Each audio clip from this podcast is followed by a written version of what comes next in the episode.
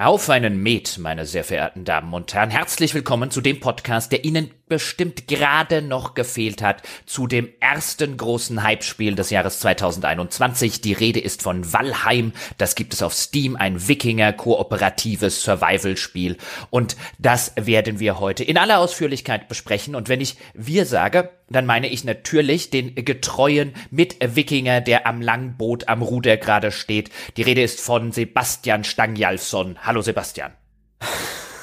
hallo, hallo, liebe Freunde zu Hause. Hallo Jochen. Ich äh, freue mich, hier an Bord sein zu dürfen. Jawohl, wir werden losziehen und wir werden plündern, wobei das wird eigentlich wen weniger geplündert in Valheim. Aber ist egal, man muss ja die Wikinger-Klischees bedienen. Ja. Aber bevor wir all das tun, reden wir über Met, Sebastian. Was hast du? Ja. Was, welchen Odinstrunk hast du mitgebracht? Hm. Odinstrunk. der gute Yoginos, der gute Yogi aus Fürth, der mir bereits für das Feierabendbier zum St. Patrick's Day ein Bier zugeschanzt hat, hat auch noch aus der Riedenburger Brauerei ein historisches Emma-Bier, naturtrüb für mich, unfiltriert. Und Emma ist so ein Urgetreide. Ähm, ich, ich hoffe, das ist ein gutes Getreide für Bier. Muss es immer Gerste sein? ich guck, ich bin sehr gespannt. Ja, das ist ja dann fast Wikinger, Urgetreide ja, nee. und so Paleo. Richtig. Das ist ja, also die Wikinger ja. waren ja auch früher und äh, das ist eigentlich irgendwie alles so eins, was vor 1900 passiert ist oder so. Ich habe ja ähm, einen sauer gespritzten Apfelwein, über den ich nicht so viele Worte verlieren muss. Aber apropos Hörerbier, ich habe vor längerer Zeit vor einigen Jahren sogar schon, hatte mir ein Hörer, der Marcel nämlich, hat mir einen historischen Roman vorbeigebracht. Und jetzt bin ich im Lockdown und Co. endlich dazu gekommen, den mal ausführlich zu lesen und ich fand ihn ganz fantastisch. Und jetzt hätte ich gerne mehr ähm, Empfehlungen da, wo die herkamen. Das Problem ist, Marcel wohnt sogar hier in diesem Ort. Ich weiß allerdings weder, wie er im Nachnamen heißt, noch bin ich ihm seitdem über den Weg gelaufen, weil wir uns ein paar Mal im äh, örtlichen Pub über den Weg gelaufen sind und da auch äh, kurz vor dem Lockdown noch mal netten Abend über äh, Romane und Co gequatscht haben mm. und ich mich natürlich an keine keine einzige seiner Empfehlungen erinnern kann. Deswegen, Marcel, wenn du noch zuhörst bei unserem Podcast, schick mir bitte eine Mail an ähm, jochen.gamespodcast.de. Ich brauche neue Empfehlungen. Was hat er dir denn für einen Roman gegeben? Ich lese er, ja auch ganz gerne mein Buch. Er hat mir gegeben, ähm, ich den, den Name fällt mir jetzt nicht ein, auf jeden Fall der von dem Autor äh, Simon Scarrow. Und der schreibt so ein bisschen, ähm, also ich habe jetzt nur den einen von ihm gelesen, offensichtlich hat er mehrere Serien und auch relativ viele Romane in diesen Serien geschrieben. Und das ist so ein bisschen wie, also das war jetzt ähm, äh, über die Zeit von äh, des alten Rom. Mhm. Ähm, nur die Leute reden, als wär, hätte man sie gerade irgendwo in Manchester von der Straße geholt. Okay. Interessant. Und, ja, und das ist, das ist, das ist irgendwie eigen, aber ziemlich geil.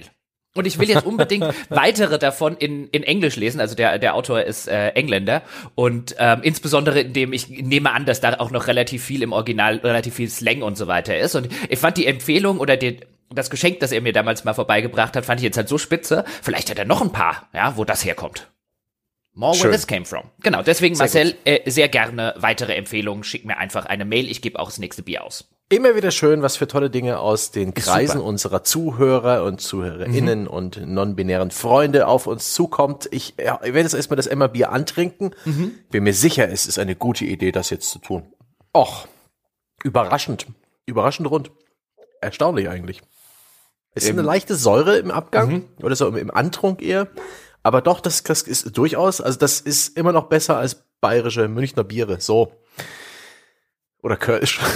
okay, weißt du, gleich mal zwei sehr, sehr große Zielgruppen beleidigt. Sehr ja, gut gemacht, Herr Stange. Ja, ich habe sie gerade gelobt, ja. Zeit auch ein bisschen Zwietracht zu säen. Zwischen den Münchnern und den Kölnern? Ja, zwischen mir und den unseren Hörern Ach so. zu Hause.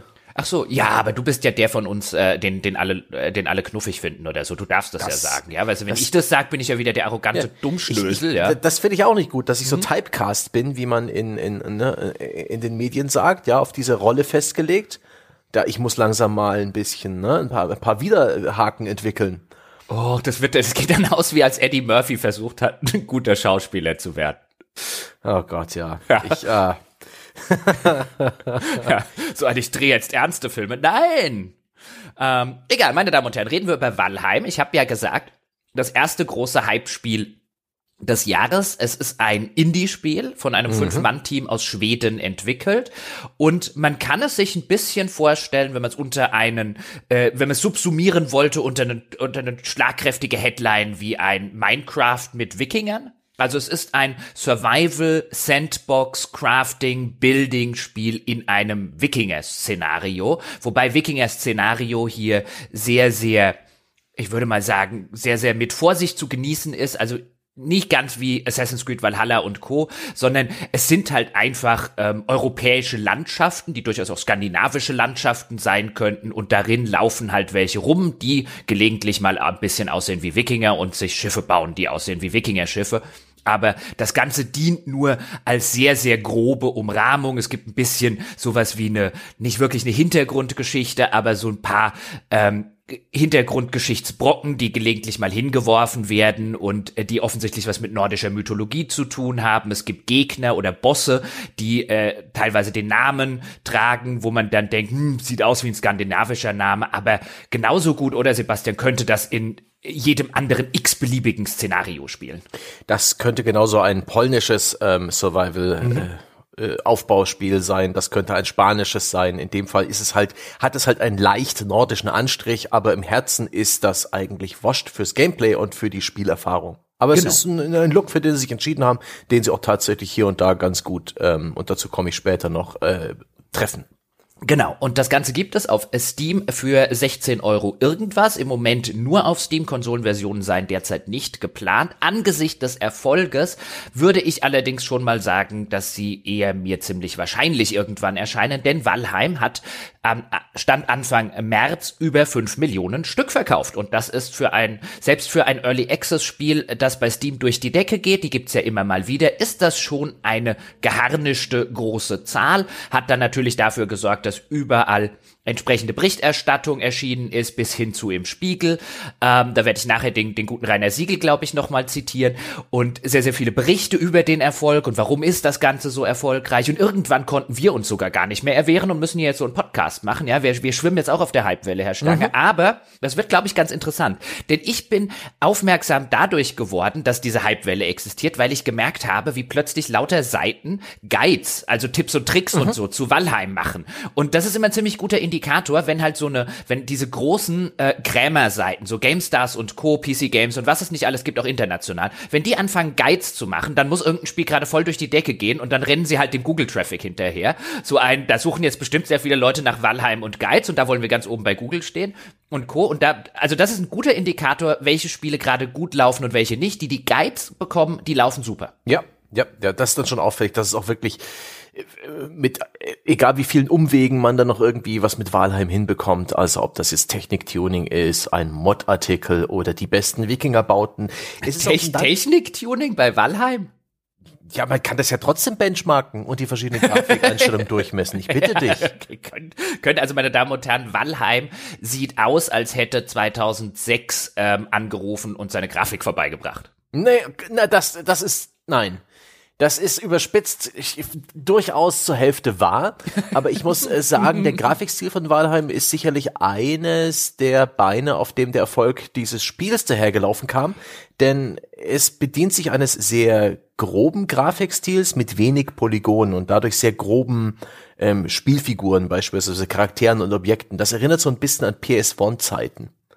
Das ist alles wirklich äh, wie aus irgendwelchen Bauklötzen zusammengesteckt und auch die Texturen auf diesen groben Polygonen sind recht grob. Da hast du immer noch fingernagelgroße Pixel statt irgendwelcher detailgetreuer, physikalisch korrekter, Fotogrammetrie, fotogrammetriemäßiger, äh, realistischen Texturen. Das ist alles sehr grob, aber dann ist gleichzeitig die Beleuchtung ähm, oder Effekte wie, wie Physikeffekte, wie Regen, wenn ein Zeug nass wird. Das ist alles hochmodern. Und das sorgt dann für eine, für eine angenehme, eigenwillige Grafik, also grobkörnig, aber modern inszeniert. Ich finde, das ist ein wunderbarer Ansatz für unsere aktuellen Sehgewohnheiten. Wir erkennen die Videogames aus unserer Kindheit wieder, aber trotzdem müssen wir nicht verzichten auf halt moderne Effekte und, und volumetrische Beleuchtung und coole Nebelschwaden, die über äh, morgens über dem, über dem Land äh, daherziehen und sich dann mit dem Sonnenschein auflösen oder geil gemachter Regen und Gewitter. Und das ist, finde ich, eine sehr, sehr gute Idee. Und, und das ist sicherlich ein ein Grund dafür, dass Walheim so erfolgreich ist. Wir müssen da auch, wir müssen auch nicht verzichten auf ungefähr jedes Objekt, das der Unity Store hergibt. Ja. also die äh, Wälder und so weiter. Weißt du, äh, ich, ich weiß ja, was du meinst und du hast ja vollkommen recht, aber das Interessante bei Valheim ist, dass es A, so ein Ja-Aber-Spiel ist bis zu einem Schon. gewissen Grad und ähm, dass das aber auch Teil des Charmes ist. Also am Anfang, ich als ich das erste Mal dann eben durch diese Wälder, so typische mitteleuropäische oder skandinavische, nordeuropäische Wälder gelaufen bin, da sieht halt ein Baum aus wie der nächste aus dem Unity Store. Ich bin mir sehr sicher, da stecken extrem viele billig oder kostenlos Assets aus dem Unity Store drin. Aber, und das kann man legitimerweise irgendwie blöd finden, aber was ja Valheim macht, ist, die legen ja auch noch so einen Weichzeichner über diese ganzen groben, ähm, äh, einer sieht wie der andere aus, äh, äh, pixeligen äh, Landschaften und Co. Und das entwickelt halt einen sehr eigenwilligen Stil. Und interessanterweise sieht der auf Screenshots noch viel, viel besser aus als in echt und in Bewegung. Also gerade, wenn man Valheim einfach mal sieht und wenn man das einfach mal eingibt und einfach mal googelt und guckt, was für Screenshots rauskommt, klar, dann sieht man schon, das ist nicht die modernste Technik im Hinblick auf Modelle und Co. Aber das, das hat so einen märchenhaften ähm, äh, äh, Charme einfach, weil, weil da noch so, der, so, so eine Art Weichzeichner oben drauf liegt. Wenn man es dann tatsächlich insbesondere noch auf einem hochauflösenden Monitor vor sich hat und die Pixel wirklich, äh, die groben Pixel wirklich zählen kann und in Bewegung sieht, dann sieht's nicht mehr ganz so toll aus. Aber ich glaube, das, das sorgt durchaus auch dafür oder hat durchaus mit dafür gesorgt, dass es so erfolgreich geworden ist, weil man eben, weil halt viele Leute, ich übrigens auch, also ich habe dann mitgekriegt, da entstehen viele Guides, und da habe ich mir das mal angeguckt und habe ich gedacht, oh, das sieht interessant, also das, das gefällt mir ästhetisch. Das sieht Richtig. schön aus. Und dann, äh, das war einer der Gründe, warum ich mir überhaupt bereit erklärt habe, als du es vorgeschlagen hast, Valheim zu spielen, weil normalerweise äh, bin ich bei den, bei den ganzen Survival-Spielen, insbesondere wenn die noch im Early Access sind, so mittlerweile sagen, hm, kennst du eins, kennst du alle, ähm, äh, ist, äh, trifft vielfach mittlerweile zu. Und das trifft ja auch auf Valheim zu, aber halt eben auch wieder auf so eine interessante Weise. Das ist so ein, das ist so ein Spiel, letztlich genau wie du, der Weichzeichner steht so ein bisschen symbolisch. Das kriegt man schwer zu fassen. Weißt du? Das Ja. ist, das ist, ich habe ich hab zig Artikel in Vorbereitung gelesen, war, da war, was denn eigentlich das Besondere an Valheim sei. Weil jeder so ein bisschen versucht, einen zu erklären, warum geht denn das Ding so durch die Decke? Das macht doch gar nichts Besonderes. Und dann, ähm, wenn wir jetzt im Laufe des Gesprächs wahrscheinlich dazu kommen, diese ganzen Erklärungsversuche, was es denn dann doch besonders macht. Und ähm, am Ende kommt dann mal mein Erklärungsversuch. Ich, ich trage auch noch einen bei. Ach, sehr schön. Äh, Water under the bridge, wie man so schön sagt. Ich muss allerdings einen Tipp geben. Hast du vielleicht noch die Tiefenunschärfe angehabt? Die, die hat das Spiel relativ matschig gemacht in der Ferne. Ich, einen Effekt, den habe ich dann am PC deaktiviert und plötzlich ist es wie, als hätte ich Vaseline von der Brille runtergeputzt. Äh, nein, habe ich nicht gemacht. Ich weiß aber auch gar nicht, ob ich das wollen würde, weil das ist so eine der Sachen, wenn wir später noch dazu äh, kommen, dann, die ich eigentlich ganz cool gelöst finde, nämlich dass das quasi nur scharf ist, so richtig, was vor deinem Auge ist und das passt, also wovor du quasi auch wirklich stehst und das passt zu dem ganzen Gefühl, das das Spiel vermitteln Ja. will, finde ich, finde ich verdammt gut. Dieses ähm, und auch dieses dieses äh, Blick aufs Wesentliche, was es macht. Aber fangen wir vielleicht mal vorne an. Jetzt haben wir ein paar Sachen ein bisschen vorweggenommen, um vielleicht äh, dem einen oder anderen äh, äh, das Spiel interessanter zu machen und den Podcast. Aber Valheim ist, ich habe schon erwähnt, ein, ein Survival, Sandbox, Crafting, Building und so weiter Spiel, wie es sie mittlerweile ja gewissermaßen im Dutzend billiger gibt. Deswegen wäre man jetzt nicht unbedingt auf die Idee gekommen, dass ausgerechnet dieses Spiel so durch die Decke geht. Warum das so ist, darüber wird, dann noch zu reden sein. Und ähm, man spielt das aber im Gegensatz zu Minecraft aus der Third-Person-Ansicht. Also es ist ein Third-Person-3D-Spiel, nicht ein 2D-Spiel wie so andere Vertreter la Terraria. Und zu Anfang des Oder Spiels Don't Starve. oder Don't Starve. Ähm, und zu Anfang des Spiels äh, kommt man ähm, in eine prozedural generierte Welt, in das erste Biom. So werden die unterschiedlichen Gebiete in diesem Spiel, werden auch Biome genannt. In diesem ersten Biom und startet dann so, wie man es bei den meisten dieser Vertreter dann eben macht. Man muss sich irgendwie einen Unterschlupf äh, bauen, damit man irgendwie nachts zum Beispiel ein bisschen geschützt ist, damit man irgendwo ein Feuer machen kann, das nicht durch den ersten Regen wieder gelöscht wird. Man muss also Holz hacken und sich Holz besorgen und die ersten Werkzeuge machen und dann kommen vielleicht mal die ersten Monster um die Ecke und die ersten Tiere in Form von Wildschweinen, die dann wiederum Rohstoffe liefern. Und so baut man ein Haus, ähm, baut dann eine Werkbank, dann kommen, wie gesagt, Werkzeuge, dann kommen vielleicht die ersten Waffen und so entwickelt sich dann eine Bau, ähm, Crafting, ähm, Erkundungsspirale, wie man sie eben aus den meisten dieser Spiele kennt. Das hat ganz leichte Survival-Mechaniken. Ich sage leichte, weil es eigentlich keinen, keinen echten Survival-Aspekt gibt. Also man kann in dem Spiel nicht verhungern oder vor Erschöpfung sterben. Man bekommt lediglich Boni und teilweise so gravierende Boni, dass man halt ständig was essen möchte. Aber man bekommt eben keine, man stirbt nicht oder man bekommt eigentlich auch keinen Malus. Jetzt kann man natürlich sagen, ein, ja, wenn du ganz viele Boni kriegst, wenn du was isst, dann ist ja quasi nicht Essen ein Malus, aber eigentlich ja nicht. Eigentlich wird man nur kräftig gebufft und es gibt sehr, sehr wenige Debuffs sozusagen in dem Spiel, was ein ganz interessanter Ansatz ist. Und so entdeckt man nach und nach, man geht von Biom zu Biom zu Biom zu Biom, also zu Gegend und nächste unterschiedliche Gegend, nächste unterschiedliche Gegend, wo am Ende immer ein Bossgegner auf einen wartet und wenn man den umgehauen hat, ähm, wandert man gewissermaßen ins nächste Biom, um den Bossgegner wiederum freizuschalten, braucht man gewisse Dinge, die es nur in diesem Biom gibt und auch in jedem Biom wird sozusagen die Crafting- und Building-Spirale um einen Komplexitäts ähm, ja, Mechanik erweitert, es kommen neue Erze dazu, es kommen neue Hölzer dazu, mit denen man wieder neue Sachen machen kann, mit denen man andere Sachen upgraden kann. Bis hierhin habe ich eigentlich jedes dieser mhm. Spiele, die es da draußen so gibt, erklärt. Sebastian, was macht denn jetzt Valheim besonders? Jetzt, jetzt kommst du gleich mit, mit damit. äh, meiner Meinung nach ist eine der großen Besonderheiten von Valheim, dass es deutlich freundlicher dem Spieler gegenüber ist äh, als andere Spiele dieser Art. Es über, es kotzt dich nicht dermaßen mit Komplexität zu wie andere Spiele dieser Art und es ist gnädiger, wenn es darum geht, du baust Fehler, du baust nicht effizient. Es gibt viele, viele kleine Aspekte. Das ist ein, ein Sieg der tausend Nadelstiche, könnte man sagen. Also nicht der tote tausend Nadelstiche, sondern ein Triumph aus vielen kleinen schlauen Ideen. Beispielsweise, dass es zwar, wie in diesem Genre üb üblich, eine Haltbarkeit gibt für Waffen und Ausrüstung, dass man die aber ohne jegliche Ressourcen wieder reparieren kann und auf Vordermann bringen kann. Man kann also, wenn man regelmäßig in seine Basis zurückgeht, da an der eigenen Werkbank oder an der Schmiede all seine Equipment, das man am Körper trägt oder im Inventar hat, wieder reparieren. Oder wenn man sich verbaut hat, beim Bau eines Hauses feststellt, oh nein, das passt hier alles nicht rein, ich muss das wieder abreißen. Man bekommt alle Ressourcen zurück, die man reingesteckt hat, so dass sehr viel von dem, was du in dem Spiel ausprobierst und äh, was du da tust, relativ konsequenzlos ist. Es ist relativ schwierig, sich da wirklich ähm, Fortschritt komplett zunichte zu machen. Dafür muss man schon sehr weit weglaufen und irgendwo sterben, wo man keine Chance mehr hat, wieder hinzukommen, um das Inventar wieder aufzusammeln. Ansonsten ist das eigentlich ein sehr gutes Gefühl, dass man hier sehr wenig wirklich verbrennen kann und praktisch Zeit verschwenden, Mühe verschwenden. Und das ist ein gutes Gefühl. Ja, absolute Zustimmung. Ich würde auch eindeutig sagen, dass eine der Besonderheiten, eine der großen unterschätzten Besonderheiten von Valheim ist, dass es nahezu alles rausnimmt, was in anderen Survival-Spielen nervt bzw. nerven kann. Dazu gehört, wie du schon wunderschön gesagt hast, sowas wie das Reparieren von, von, von Gegenständen. Ich laufe einfach zurück in meine Basis, in mein Haus, was ich gebaut habe, oder in den Vorposten, den Sebastian aufgebaut hat, und ähm, drücke an der Werkbank auf einen Knopf und mein ganzes Equipment ist wieder geheilt, oder an der Schmiede an einen Knopf und meine ganzen Waffen und Rüstungen sind wieder geheilt, also wieder hergestellt. Ähm, und das, das ist halt so eine Kleinigkeit, die halt in vielen anderen Spielen mit viel nervigerem Aufwand verbunden ist. Da muss man extra Ressourcen vielleicht suchen, mit denen man dann wieder reparieren kann, oder man muss irgendein extra Tool craften, mit dem man Sachen reparieren kann, oder man kann sie gar nicht reparieren eine ganze Weile und muss immer wieder neue Sachen craften.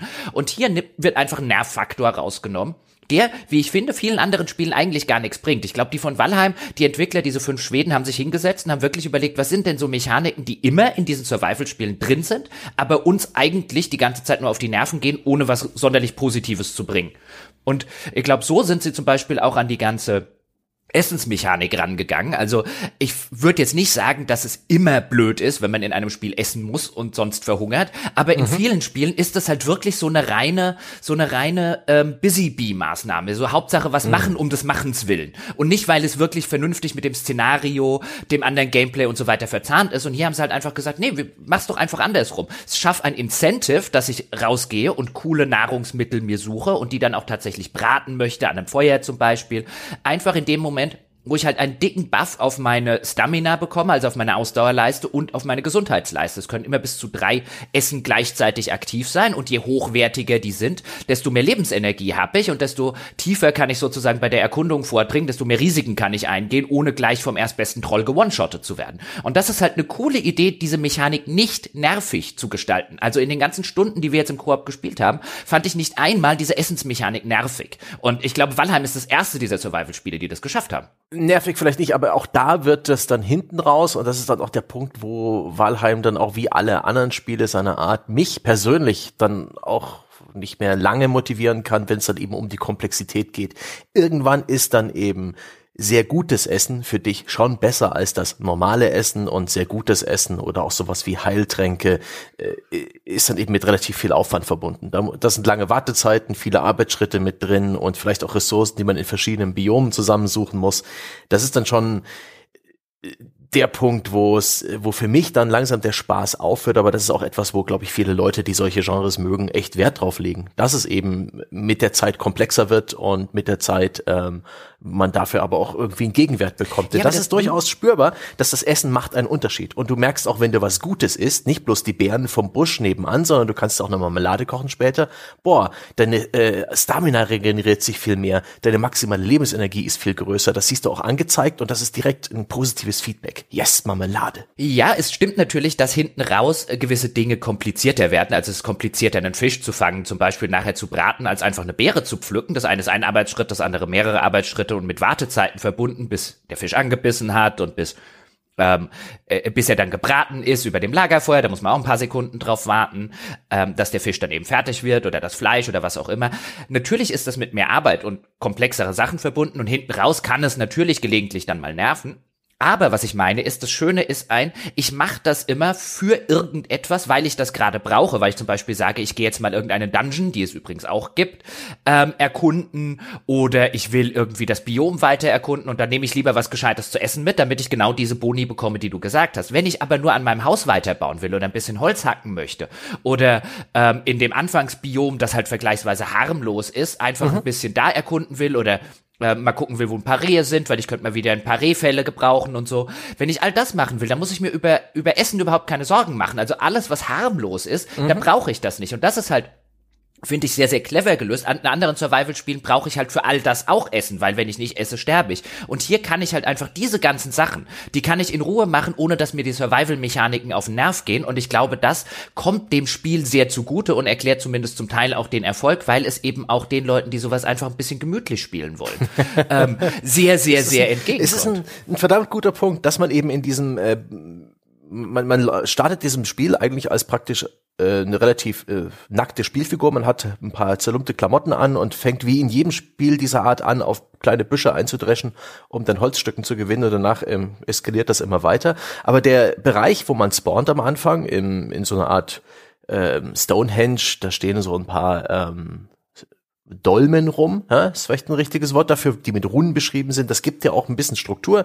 Die erste Dolme führt dich auch direkt zum ersten Boss, den man legen muss und äh, man kehrt später immer wieder hierhin zurück, hängt da Trophäen der, der gelegten Bosse auf und sucht sich dann den nächsten Boss, der in einem anderen Biom, also einer anderen Umgebung zu finden ist, die meistens mit mehr Herausforderungen verbunden ist, was eine schöne Spielstruktur ist. Aber eben diese Meadows, also diese, diese Wald- und Wiesenlandschaft, in der man das Spiel beginnt, die ist wirklich ein wunderbar wunderbarer Idiotenhügel. Das ist wirklich, das ist das Bällebecken im Kinderspielplatz. Da tut sich keiner weh. Das ist relativ bis 100 Prozent frustfrei. Natürlich kann man da immer noch Blödsinn machen, indem man zum Beispiel einen Baum fällt und der fällt auf einen Mitspieler oder auf die eigene Behausung und macht da ein bisschen was kaputt. Aber da lauert eigentlich kein Frust. Und alle anderen Spielaktivitäten, später, wenn es dann zum Beispiel in den Schwarzwald geht, wo dann schon deutlich mehr und stärkere Gegner lauern, aber eben auch andere und bessere Ressourcen, dann ist da Gefahr, da ist dann auch Frustgefahr, aber das ist immer opt-in. Du weißt, worauf du dich einlässt, du gehst jetzt dahin, wo gefährlichere Gegner sind, du bereitest dich vor und du kannst immer wieder zurückkehren in die Meadows, in diesen, ja, in diesen Safe Space, wo es einfach nur heimelig ist. Und auch da kannst du, wenn du willst, Dutzende Spielstunden verbringen. Und ich glaube, das gibt auch Leute, die machen das, weil da können sie sich dem Schönbauen widmen, was Spaß ja. macht. Ja, natürlich. Ich meine, das ist das ist halt wirklich extrem clever gemacht. Ist halt dieses, du hast am Anfang deinen Safe Spot. Ich glaube, das ist ein äh, schöner Begriff jetzt aus dem Englischen genommen, aber der, der der halt der halt häufig auch in anderen Kontexten verwendet wird. Und der ist hier in dem spielerischen Kontext. Ich glaube, dass ob bewusst oder unbewusst von den Spielerentwicklern, ja, also wenn ich die wäre, würde ich natürlich sagen, klar, haben wir von Anfang an geplant. Ähm, aber vielleicht ist denen auch ihr Anfangsgebiet ein leichter geraten oder einfacher geraten, als sie eigentlich vorgehabt haben, wie auch immer es gewesen ist, ist ist aber ein so schöner Safe Spot, wo du halt sagst, klar gibt es, es gibt zwei Sorten Gegner, glaube ich, in diesem Anfangsgebiet. Das sind die Greylings, ähm, die es dann in weiteren Ausbaustufen in späteren Biomen äh, geben, noch geben wird. Ähm, die werden dann zu Grey Dwarfs und das sind die Necks. Das sind so kleine Echsenviecher und nichts mhm. davon ist ansatzweise gefährlich. Ähm, Kampfsystem und so, wenn wir später noch drüber sprechen. Aber das ist, da musst du dich wirklich um gegen die, selbst wenn es mehrere sind, ähm, äh, zu sterben, musst du dich wirklich doof anstellen, weil sogar ohne jede Waffe, dann kämpfst du halt mit deinen Fäusten, sogar so kriegst du die problemlos klein und die kriegen dich eigentlich nicht klein. Also da ähm, musst du schon sehr kreativ werden, um gegen diese Monster zu bestehen. Jetzt könnte man sagen, das ist beinahe zu einfach, aber das ist das Schöne daran, dass ich glaube, was das Spiel eigentlich möchte hier, ist einfach nur sagen, es gibt auch Gegner. Die sollen hier noch mhm. gar nicht sonderlich stark sein. Die sollst du mit einem, die sollst du sozusagen völlig problemlos kleinkloppen können.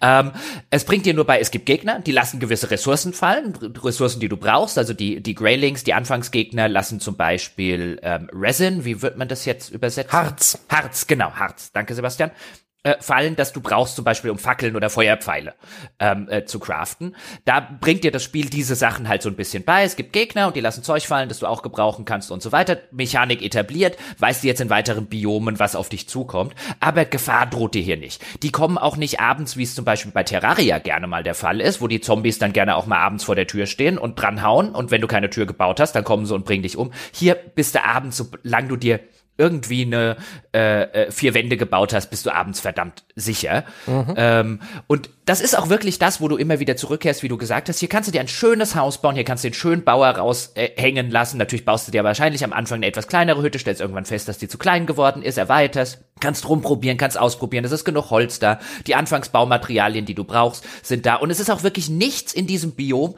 was du erst irgendwann in 20 Stunden oder so benötigen wirst. Also das, das macht es dann in weiteren Biomen. Das gibt dir am Anfang die Ressourcen, die du in dem ersten Biom brauchst und die alle, die du sozusagen brauchst, um dir alles Anfängliche zu machen. Aber es überfordert dich an keiner Stelle. Es gibt dir an keiner Stelle irgendetwas, wo du halt einfach sagst, oh guck mal, da liegt Kupfer, warte, das werde ich später irgendwann brauchen. Sondern wenn du über Kupfer läufst, dann wirst du es auch brauchen. Aber das mhm. passiert halt erst im zweiten Biom. Ja.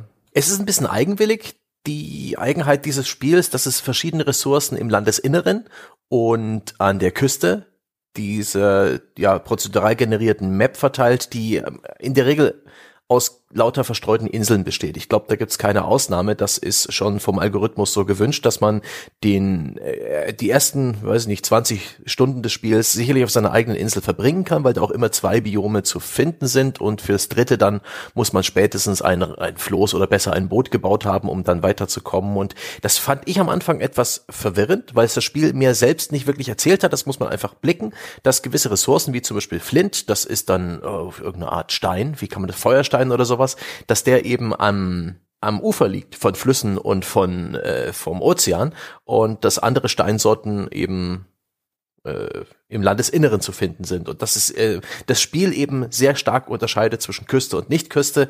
Das ähm, hätten wir das mal gewusst, als wir unser erstes schönes Casa ähm, del Jochen und und Sebastian gebaut haben, etwas zu weit weg von der Küste. Ja, aber es ging. Also also du hast gebaut. Ja, ich meine Damen und Herren, in unserer genau. kleinen, in unserem Experiment. Ja, in unserer, in unserer Beziehung. Äh, meine Damen und Herren, es ist so vorgegangen, also man kann das Spiel ähm, es gibt einen Solo-Modus, vielleicht sollte ich mhm. so anfangen. Ähm, auch das übrigens eine der unterschätzten, äh, glaube ich, Begründungen, warum das Ding so gut funktioniert. Das hat einen reinen, wenn man das möchte, äh, astreinen Solo-Modus und man muss das nicht äh, mit mehreren spielen, man muss das nicht gar kompetitiv spielen, irgendwie PvP, all diese Sachen, die vielleicht viele Leute zum Beispiel bei sowas wie Rust oder so abhalten, das äh, zu spielen oder das länger zu spielen. Und ähm, ich glaube, und das hat man ja auch in der Vergangenheit von World of Warcraft bis hin zu jedem anderen MMO gesehen, die Leute wollen Solo spielen. Egal, mhm. ob es ein MMO ist, ob es ein Koop-Spiel ist, ob es ein was auch immer Spiel ist, egal wie häufig man ihnen sagt, ein, aber es macht doch viel mehr Spaß mit Leuten zusammen. Die Menschen wollen Solo spielen. Und ähm, ich glaube, das wird hier unterschätzt. Also wer da draußen das auch genauso machen möchte, der hat hier einen Solo-Modus. Ähm, wir haben es jetzt im Koop, kann man bis zu zehn ähm, Leute können in einer äh, in, im, im gleichen Spiel im Koop spielen, ähm, beziehungsweise im Multiplayer spielen. Man kann auch optional PvP ähm, aktivieren, wenn man das möchte. Ähm, wir haben es jetzt also zu zweit im, im Solo-Modus, äh, äh, im Solo-Modus, zu zweit im Koop-Modus äh, mhm. gespielt und man muss sich das so vorstellen, darauf wollte ich eigentlich hinaus. Wir spawnen in dieser Welt. Ja, Sebastian hat natürlich sich schon schlau und cheatig gelesen, wie damals, als wir hier äh, Players Unknowns Battlegrounds ähm, mhm. ausprobiert haben. Ja, vorher schon schlau gelesen. Ich natürlich hier ganz jungfräulich in das Spiel reingegangen und da rennt der los zum erstbesten Baum und ich, ich stehe irgendwie doof da. Ja, was soll ich denn jetzt hier machen? Und Sebastian baut erstmal eine halbe Stunde ein Haus. Das ist äh, völlig verzerrt und übertrieben dargestellt, Nein. aber ich Ich muss auch sagen, dass ich finde es sehr schön, endlich mal diese Sorte Spiel gespielt zu haben. Ich habe damals Minecraft aus dem aus der Ferne beobachtet, praktisch vom Spielfeldrand, habe nicht teilgenommen, habe das aber ganz gut gefunden, aber es war nicht so ganz grafisch und vom vom Gameplay nicht so ganz mein Ding. Ich mochte aber diese ganzen diesen Baukasten, diesen Kreativbaukasten und diese Vision, sich da einfach aus dem Nichts irgendwas zu erschaffen. Und das hat mir richtig Spaß gemacht, in diesem Spiel, ausgerechnet in diesem Spiel, ein hübsches kleines Häuschen zu bauen, das Bausystem ein bisschen kennenzulernen, was ja durchaus auch nicht das Rad neu erfindet. Das ist so ein aus verschiedenen Gebäudeteilen wie Fußböden, äh, Türen, Wänden, halben Wänden und verschiedenen anderen Versatzstücken eben ein Haus zusammenzuklicken. Aber ich muss sagen, das ging jetzt nicht perfekt, das war ein bisschen fummelig und hier und da musste ich auch erst das Statiksystem des Spiels blicken.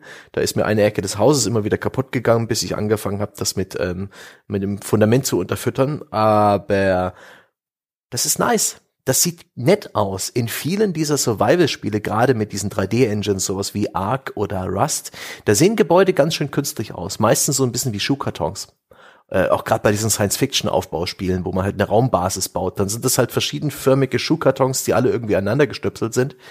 In dem Fall, finde ich, ist das doch recht überschaubare Set an Bauteilen erstaunlich flexibel und in der Lage, wirklich runde, Wikinger-Gebäude zu bauen mhm. mit diesen, äh, wie sagt man, Rieddächern dazu, die mhm. so angewinkelt sind. Mit, äh, man kann sogar noch Drachenköpfe irgendwie am, ans Ende vom Dachfirst machen. Man kann in der im Inneren den Dachstuhl vielleicht noch mit Balken verstärken. Das braucht man nicht, aber es sieht vielleicht gut aus. Und wenn man sich da Mühe gibt, und ich habe mit Begeisterung mir so ein paar Schönbauvideos und so ein paar ähm, so äh, ja Fluff-Artikel im Netz angeschaut, die besonders schöne Bauten äh, im Spiel von anderen Usern gezeigt haben. Das ist erstaunlich, was die Leute auch daraus bauen können. Ich habe ich hab lange nicht so was Kompliziertes gemacht. Also mein mein äh, größter Triumph war ein zweistöckiges Haus mit einer Treppe, bei der man sich stets äh, den Charakter angezündet hat, weil diese Treppe direkt an einem Lagerfeuer vorbeiging. Ähm, fuck it, ich war trotzdem stolz drauf und ich finde das echt und ich, ich denke, das ist auch, auch einer der weiteren äh, wichtigen Gründe, warum Walheim so erfolgreich ist, dass man sich da wirklich hübsche Häuser bauen kann. Und das ohne, dass man da ewig braucht. Alles, was ich brauchte, war ein Jochen, der ab und zu Holz vor meine Füße geschmissen hat. Ja. Sehr, sehr nett. Ja, da, da, da war ich gut für. Ja, ich, ich bin dann Holzhacken gegangen und Sebastian hat dann gezimmert. Und dann dachte ich, jetzt ist die Bude endlich fertig.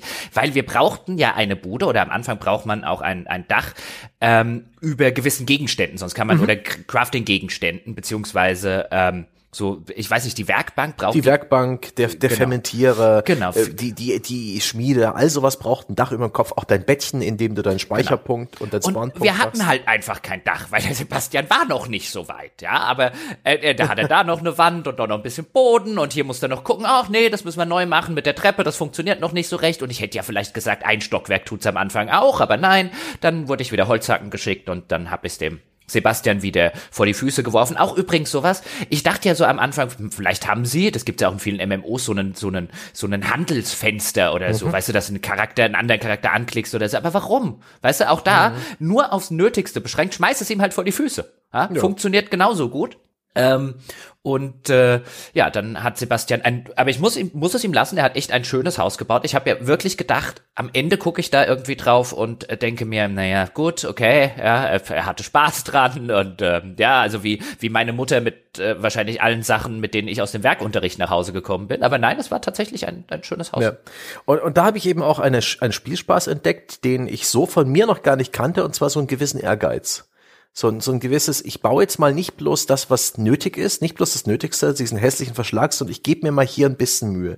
Wenn das jetzt hoch genug ist, dann ziehe ich halt noch einen zweiten Stock rein. Da habe ich mir sogar noch irgendwie so praktisch äh, Gerüste gebaut, um da oben rumzuturnen und die ich nachher wieder abgerissen habe. Und auch die, ja, die Tatsache, dass man eben mit einem Mausklick, mittlere Maustaste, teilweise ist es ein bisschen frickelig, ähm, äh, kann man alles, was man einmal gebaut hat und wenn man es anvisiert mit dem Hammer, dem, dem Tool zum Bauen auch wieder löschen und die Ressourcen fallen zu Boden und man macht einfach weiter man kann das sehr viel iterieren, man kann sehr viel ausprobieren. Das hat mich, das hat mich erstaunlich ähm, gefesselt und vor allen Dingen ist es so eine Spielidee, die so ein bisschen langsamer ist als andere.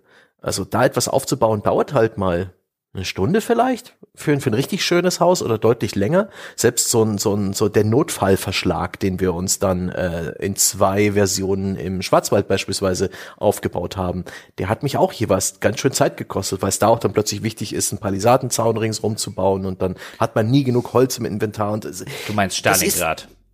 Ja, du, du, du, du nennst das Stalingrad, ich sag, ja. das war der völlig normale Zustand des Schwarzwalds. Nein, das war Stalingrad, du hast in Stalingrad ein Haus gebaut. Das ist einfach die, das ist einfach nur, ne, wenn wir runter vom Idiotenhügel sind, da wird es ein bisschen anspruchsvoll, nur weil dich das ein bisschen schockiert, ist es lange nicht Stalingrad, äh, anstatt mich dafür zu, wir zu werden, rühmen, wir werden, wie ich es da geschafft habe, ohne zu sterben, ein Haus zu bauen. ja, das ist, das ist tatsächlich die wahre Leistung ja.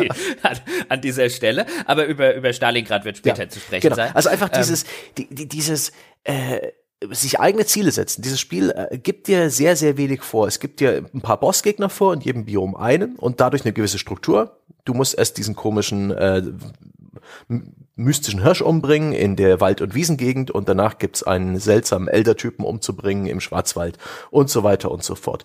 Und das ist eigentlich alles, was dir das Spiel vorgibt. Wie du da hinkommst, klar, du musst die verschiedenen Crafting ähm, Zweige und, und, und vielleicht auch, man könnte sagen, Konstruktionsbäume durchprobieren. Du musst alles an deiner Ausrüstung verbessern, bessere Waffen, bessere Rüstung, besseres Essen, bessere Unterkünfte, alles wird komplexer, wie, wie solche Spiele halt abgehen. Aber was genau du jetzt in deiner nächsten Zeiteinheit machen wirst, egal ob du 20 Minuten Zeit hast zum Spielen oder fünf Stunden, das ist so wunderbar dir selbst überlassen. Und ich kann mir gut vorstellen, dass auch jemand vollkommen zufrieden ist, eine Stunde lang Holz zu hacken und Bären zu sammeln. Mhm. Weil das auch langfristige Ziele hat. Das ist so ein bisschen Delayed Gratification. Ähm, dieses Konzept, dass man eben nicht sofort belohnt wird, sondern der Lohn ist halt in dem Fall das gute Gefühl, jetzt habe ich genügend, äh, weiß ich nicht, Corewood und Feinwood, um mir das, das, das und das zu bauen. Oder boah, haben wir jetzt richtig in die Hände gespuckt und Erz gemient wie die Blöden, was wir jetzt demnächst alles draus bauen können, ist richtig toll. Da haben wir sogar noch was übrig, falls uns was anderes einfällt. Das ist toll. Das kenne ich so gar nicht, dass mir das Spaß macht. du meinst den, den, den Teil, der eigentlich Arbeit ist, so ein ein so Stück, ein, ja? Ja, ich, ich, ich neige da aber bei solchen Spielen auch dazu. Also ich bin jetzt im, im realen Leben, bin ich jetzt echt nicht der, ich arbeite schon mal irgendwas vor oder so. Äh, typ, aber bei Spielen neige ich dann durchaus auch dazu, mal zu sagen, jetzt klopfst du halt mal eine halbe Stunde Erz. Ja, wer weiß, wozu du das noch brauchst. Ja, dann ist erstmal genug da. Ja, erstmal mhm. so, so Vorratskammer auffüllen und so weiter.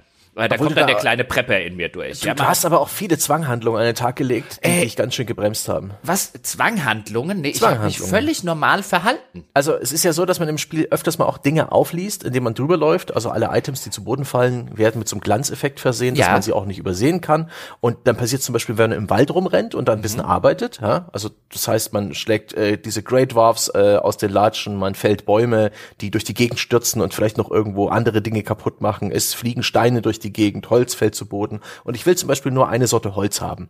Dieses Corewood, was man mhm. im, äh, im Blackwood äh, im Schwarzwald abbaut. Und dann habe ich halt regelmäßig alles aus meinem Inventar gefeuert, was ich aufgenommen habe, ohne es aufnehmen zu wollen. Irgendwelche Baumsamen, irgendwelche Steine.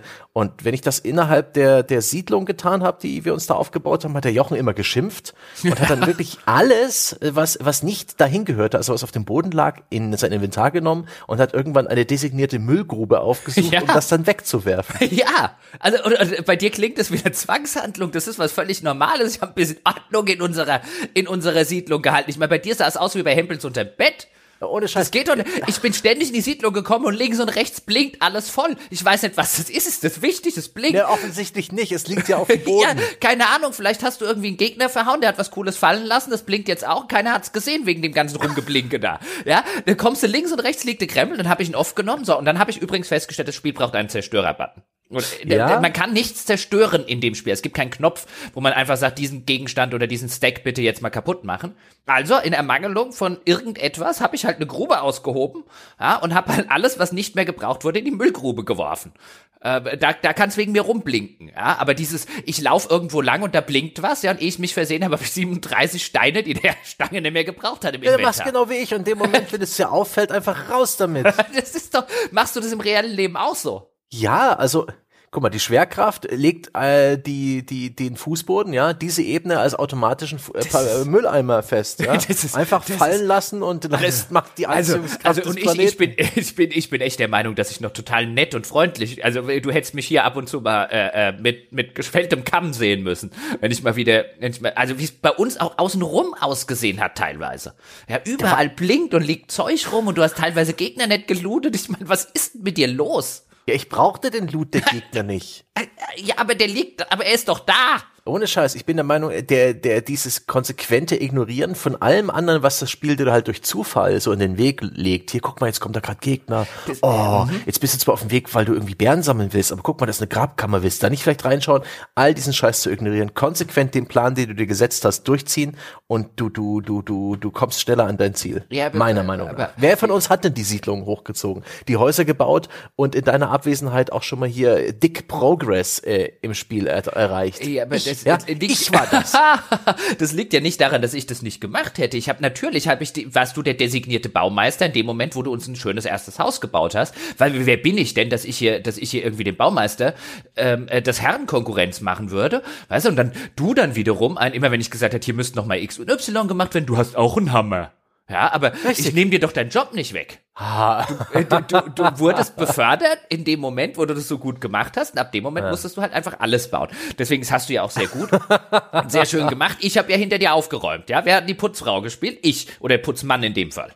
Na, ich, die Putzkraft dürfte ich sein. Es war auch ein schöner kleiner Moment, als wir Portale gebaut haben, um uns ein bisschen die äh, Laufwege zu verkürzen. Eines der sehr, sehr, sehr guten Features des Spiels, dass man durchaus eine ganze Zeit spielen muss, bis man an den Punkt kommt, wo man sich Portale bauen kann. Und die funktionieren praktisch wie ein Teleporter. Man stellt zwei Stück auf, gibt ihnen den gleichen Namen und fortan kann man da durchgehen und wird von A nach B gebeamt. Das ist geil. Ähm, Convenience also einfach Bequemlichkeit, Quality of Life ist eine der besten Belohnungen, die ein Spiel dir irgendwie geben kann. Und das macht das Spiel mhm. auch hier und da sehr gut. Man kriegt beispielsweise, wenn man die, die Endbosse legt, kriegt man von denen Buffs, die man alle paar Minuten zünden kann und die auch einen gewissen Area of Effect haben, so dass äh, verschiedene Buffs auch, ähm, in einer, wenn man in einer Gruppe ist, gleichzeitig gezündet werden und alle haben, haben dann alle Buffs und das fühlt sich gut an und das ist auch spürbar und das ist geil. Sowas wie mehr Sachen tragen, ähm, äh, weniger Stamina verbrauchen, mehr Schaden beim Holzhacken machen und all sowas. Das ist, das ist richtig gut. Und jedenfalls hatten wir Portale gebaut und ich habe dann eins unserer Portale mal zerstört zerstört, weil das stand schlecht. Und dann wollte ich es wieder aufbauen. Und ich habe ja gesagt, im Spiel bleiben alle Ressourcen liegen. Wenn man irgendwie das Portal zerstöre, sind dann irgendwie diese 20 Finewood und die, die Circling Cores und was man da alles braucht, um die zu bauen, liegen am Boden. Und ich fand das einfach nicht mehr wo, wo sind denn meine 20 Fine Wood? Und der Jochen ist einfach dran vorbeigelaufen hä? und hat dann einfach gesehen, er hat noch Holz im Inventar und hat das alles verfeuert, um Holzkohle draus zu machen. ja, wir haben Holzkohle Ey, gebraucht. Da war ich sauer. ja, äh, kann ja keiner ahnen, ja. Also du hast doch gesagt, einfach alles wegwerfen und so weiter. Jetzt hast du gesehen, weißt du, hättest du von Anfang an wärst du sorgsam mit deinen Sachen umgegangen, ja, dann wäre ich da hingelaufen, oh, oder wird sich der Sebastian was dabei gedacht haben. Ja, das, wenn es einfach so rumliegt, der lässt ja nicht einfach so Sachen rumliegen. So ist es einer, der selber hat mal wieder Holz rumgeschmissen und wir haben es gerade gebraucht und dann habe ich es in den Kohleofen geschmissen. Ach ja. Ja, dann muss der, wieder, muss der wieder weit weglaufen, Holz holen, weil Portal war ja keins mehr da. nee, ganz genau. Das, das, war, das war echt frustrierend. Da war ich richtig sauer, weil es genau im falschen Moment. In, in anderen Situationen wäre es vielleicht nicht so schlimm gewesen. Aber in dem Moment hab, musste ich mich dann einfach wieder auf so einen Todesmarsch machen, ähm, zurück in, in die, äh, ja, in die Gegend. Ja, wobei Tod, äh, Todesmal, ich weiß ja auch nicht, wie du das geschafft hast. Also auch da, meine Damen und Herren, wenn man jetzt insbesondere genachts ähm, durch äh, die Nicht-Anfangsbiome dieses Spiel läuft, dann trifft man relativ viele Gegner. Die können einem schon ja. ein bisschen auf den Sack gehen, wenn man äh, nicht eine entsprechende äh, Behausung sich dort gebaut hat, auch in diesem Biom, Biom des Nachts. Also wir haben immer so Vorposten gebaut und später, was heißt später, relativ früh im Spiel kann man eigentlich schon dann diese Portale bauen die es einem dann ermöglichen, sozusagen immer in das Anfangsbiom, in sein Haupthaus zurückzukehren. Und ähm, aber wenn man sich halt nachts auf diese Märsche machen muss, insbesondere nachts, dann laufen einem halt relativ viele Gegner über den Weg. Und ich mhm. weiß nicht wie, aber Sebastian war auf jeden Fall als hat die magisch angezogen. Das war wie häufig, bist du irgendwie zurückgekommen, ja? Und und ich habe da noch einen ganzen Haufen Leute im Gep äh, äh, Freunde ja. im Gepäck. Ja, guck mal, wen ich wieder mitgebracht habe. Und ich guck und ich denke mir, wo hast du diese 30 Kerle her? Also das, das ist, halt völlig unmöglich. Ja. Nee, Du bist den, du hast die immer gesucht oder wie? Also ich habe äh, den Fehler gemacht, auch die falsche Waffe. Ich habe mich auf dieses Speer festgelegt. Ich fand die irgendwie die Idee cool, einen Speer zu tragen und ein Schild, aber ich muss jetzt auch feststellen, dass der Speer eine blöde Waffe ist. Ähm, du, du hast dann später mit den Schwertern auch viel mehr Erfolg gehabt und auch die Keulen sind besser. Ähm, und ich glaube, wir beide haben den Fehler auch gemacht, das Kampfsystem äh, gar nicht großartig vielleicht zu meistern oder halt viel zu spät zu erkennen, dass das Blocken mit einem Schild im letzten Moment wunderbar den Gegner für Konter öffnet, die extrem viel Schaden machen, dass auch die Ausweichrolle wichtig ist, genauso wie Stamina Management, dass viel, man plötzlich mal aufhört zu rennen. Wichtiger ist nicht 30 auf einmal anzugreifen oder anzulocken. Ich habe jeweils einfach nur ne, mir nichts, dir nichts versucht, den Weg nach Hause zu finden. Was soll ich denn machen, wenn mir dann fünf Leute gegenüberstehen? Soll ich dann, soll ich dann einfach die Richtung wechseln? Soll die ich einfach Küste lang zum Beispiel. Also das habe ich dir dann bei der, unserem zweiten Gut, Außenposten ja. habe ich dem Herrn Stange erklärt, dass es bestimmt sinnvoller ist, das äh, Häuschen an der Küste zu bauen, weil dann sozusagen von 50 Prozent der, des Raumes ja. kann uns keiner mehr angreifen. Ja, und von wem wurde diese Siedlung mhm. platt gemacht? Von einem Troll. Ja. Oder? Der genauso an der Küste gespawnt ist wie äh, Ja gut, gespawnt, aber nicht, aber das war der einzige. Ach, zu denen kommen wir gleich. Ich muss noch was anderes sagen, Herr Stange. An der Stelle übrigens, ja, weil wie du ablenken wolltest von deiner Unordentlichkeit. Meine Damen und Herren, stellen Sie sich Folgendes vor. Wir haben ja dann irgendwann angefangen, Kisten zu bauen, um eben überschüssigen Krempel zu lagern, wie man das in solchen Spielen eben so macht.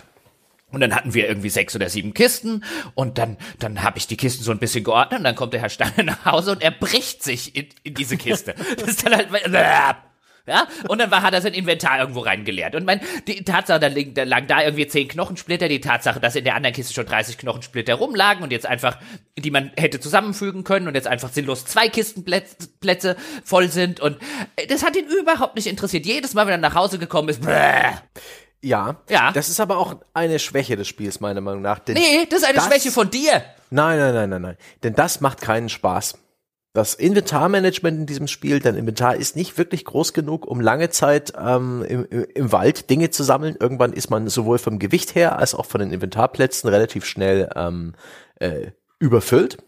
Und wenn man zu viel Gewicht trägt, ist das auch wirklich eine etwas übertriebene Strafe, weil irgendwann bleibt der Charakter einfach stehen und kann nicht mehr laufen.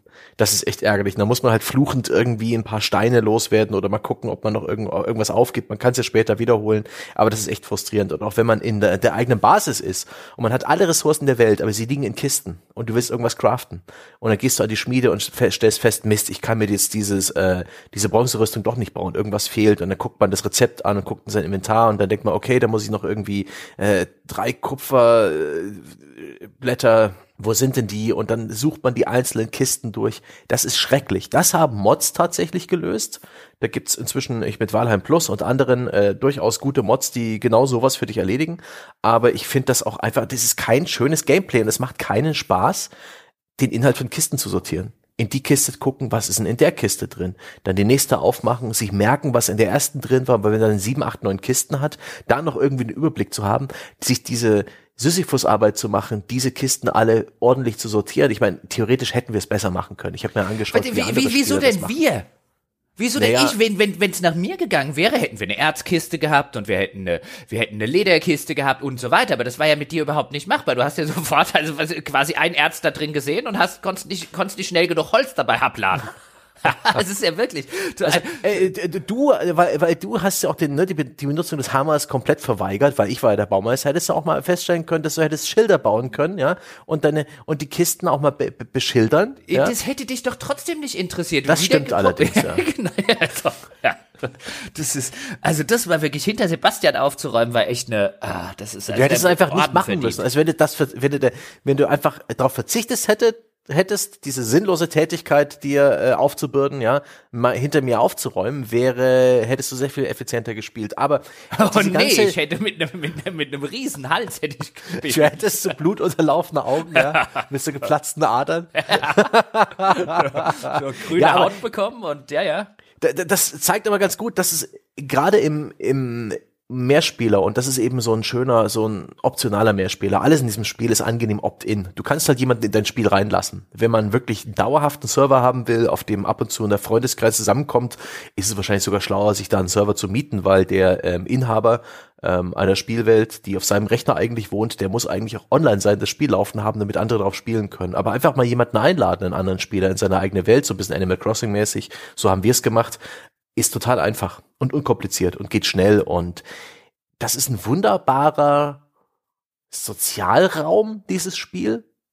Gerade jetzt in Zeiten des Dauerlockdowns, gerade in Zeiten der, ähm, der monatelangen Isolation von menschlichem Kontakt, ist es großartig, äh, Walheim als, ähm, als Beschäftigung zu haben. Weil Walheim ist so anspruchsvoll, wie man es will. Und wenn man mit ein paar Kumpels irgendwie zusammen online spielt und einfach nur ähm, plaudern will, so ein bisschen wie in der Kneipe, ist Walheim perfekt. Dann kann man währenddessen halt ein Treppenhaus bauen, ein Türmchen, Palisaden ziehen, Bären sammeln, äh, vielleicht sogar gemeinsam irgendwie einen der Bosse erledigen, je nachdem wie konzentriert und, und koordiniert man drauf ist. Aber das bietet das gesamte Spektrum des guten alten Kneipenbesuchs in an, angenehm anspruchsloser bis anspruchsvoller Beschäftigung. Es ist wirklich, es ist ein Spiel, das passt gerade aktuell für diese Zeit äh, wie die Faust aufs Auge, wie, wie der Arsch auf den Eimer. Fantastisch. Ja, ähm, äh, da, jetzt kommen wir zu dem Punkt, wo ich vorhin gesagt habe, den guten Rainer Siegel mal kurz zu zitieren, der nämlich im Spiegel Folgendes geschrieben hat. Walheim ist purer, bitter nötiger Eskapismus, ein Jäger- und Sammleridyll für eine hochtechnisierte Gesellschaft im Lockdown, weit weg von globalen Krisen und persönlichen Einschränkungen. Und ich sehe total deinen Punkt und auch Rainers Punkt in der, in der Sache und doch, äh, hm, weißt du, diese ganze diese ganze äh, äh, Nähe zum, zum Coronavirus, insbesondere wenn wir versuchen, damit den Erfolg zu erklären zur jetzigen Situation, ist halt so ein, also das trifft ja, erstens trifft das auf ganz, ganz viele dieser Survival-Spiele zu. Also ich meine, ähm, äh, äh, weißt du, wenn wir über diese Jäger- und Sammler-Idylle und so weiter reden ähm, und über diesen, diesen Raum für friedliches Koop mit Kumpels und die mal wieder zu treffen, das kann ich in ungefähr jedem diese ah, vertreten. Äh, äh, du äh, vergisst es gerade schon wieder die die die ersten äh, Dreiviertelstunde, über die wir gesprochen haben, und zwar, dass eben in Walheim insbesondere es eigentlich echt schwierig ist, auch mal irgendwie Minuspunkte zu sammeln. Es ist so unverbindlich. Wenn du jetzt in diesem Spiel eine halbe Stunde irgendwas machst, im Zweifel erreichst du null Fortschritt, aber du wirst nicht zurückgeworfen. Und ich glaube, das macht das zu einem besseren, Mehrspieler, Kneipen, Sozialspiel als andere Survival-Spiele? Dem, dem, dem würde ich, dem würde ich zustimmen, aber die Tatsache, dass wir jetzt zum Beispiel einen, einen absolut ein, ein Erfolg halt in dem Maße fünf Millionen und so weiter. Ähm, natürlich koinzidiert er mit der Pandemie. Natürlich kann man mhm. das so rein interpretieren. Ich wäre halt, weißt du, ich bin halt mittlerweile so ein bisschen vorsichtig. Wir interpretieren gerade in die Corona-Krise halt so viel rein, also äh, gesamtgesellschaftlich Freilich. betrachtet. Es gibt ja dieses alte äh, Sprichwort, ähm, wenn ein Mann nur einen Hammer hat, dann ist die ganze Welt voller Nägel. Und ein mhm. bisschen, wir haben gerade nur einen Hammer und der heißt Corona. Und ja. den hauen wir, den hauen wir überall so ein bisschen drauf. Und ich, ich glaube, es gibt abseits davon, weil das, weißt du, das wirst du halt nie nachweisen können oder so. Ähm, abseits davon gibt es, glaube ich, auch noch ein paar andere, ohne jetzt, ohne jetzt die Sache wegreden zu wollen. Natürlich, also es koinzidiert, also eine Korrelation hast du mindestens. Ähm, ähm, es ist halt, es ist halt, die könntest du in sehr vielen Spielen haben.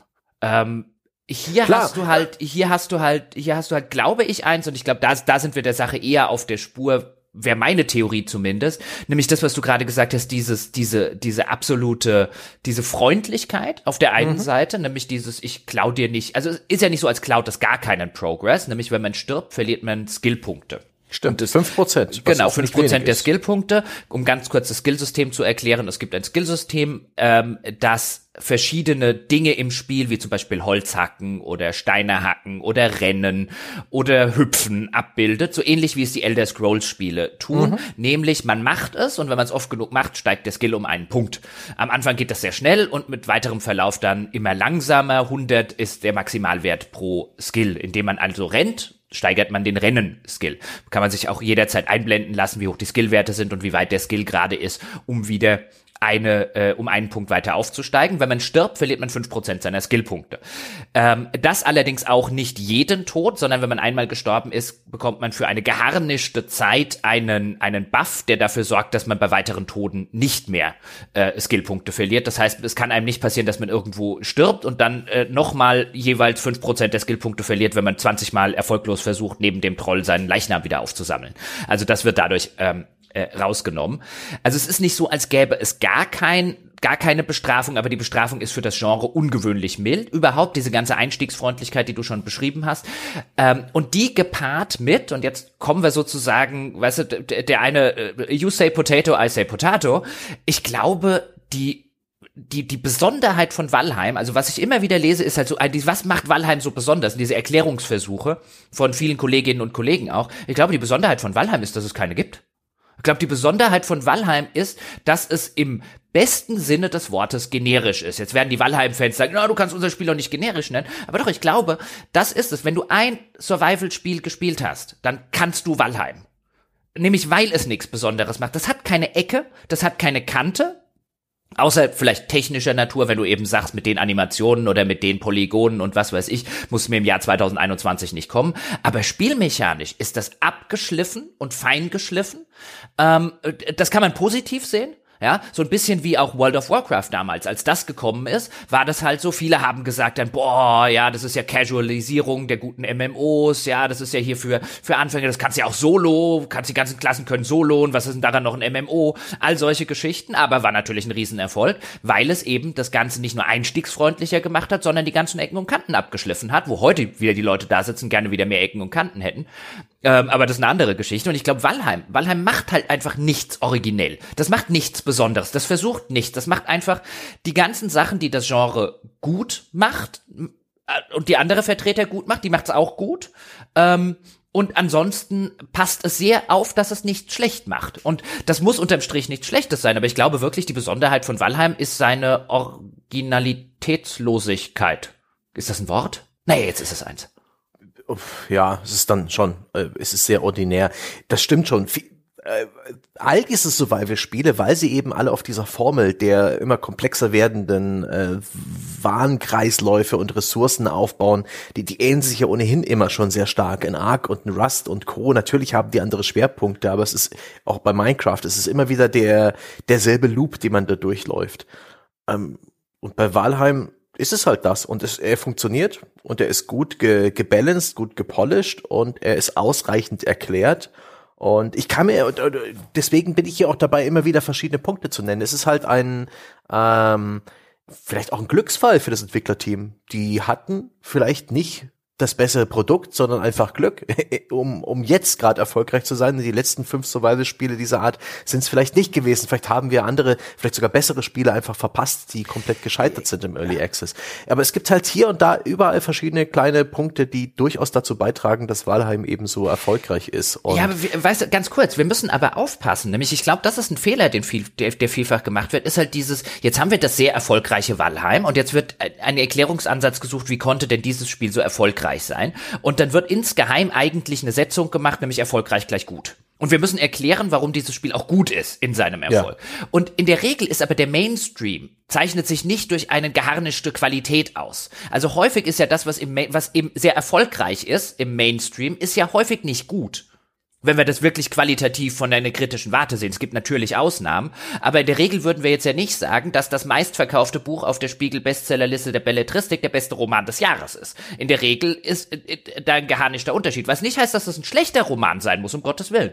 Gibt auch sehr, sehr gute Bestseller zum Beispiel. Aber wir, wir müssen halt, glaube ich, aufpassen, auch bei Spielen, wo wir diese Setzung noch zu häufig vornehmen. Ja, wenn so viele Leute das kaufen, äh, dann muss es ja auch irgendwie gut sein. Das muss nicht zwingend gut oder besonders sein. Es reicht im, für den für den Mainstream halt häufig ähm, ein ein gutes Ecken und kantenloses Mittelmaß. Soweit würde ich jetzt bei Valheim äh, ins, insbesondere nicht gehen, aber dieser dieser Versuch immer auch noch eine Qualität irgendwo reinzulesen, hm. wo ich jetzt sage, eigentlich bin mir bin mir nicht immer sicher bei all diesen Sachen, die ich gelesen habe, ob das in, auf das Spiel wirklich zutrifft. Ich glaube, was auf das Spiel zutrifft, ist es ein echt gut gemachtes, kompetent gemachtes Survival-Spiel mit wenig Ecken und Kanten und das reicht glaube ich, weil es das in dem Genre auf die Art tatsächlich noch nie gegeben hat. Das ist die eigentliche Besonderheit.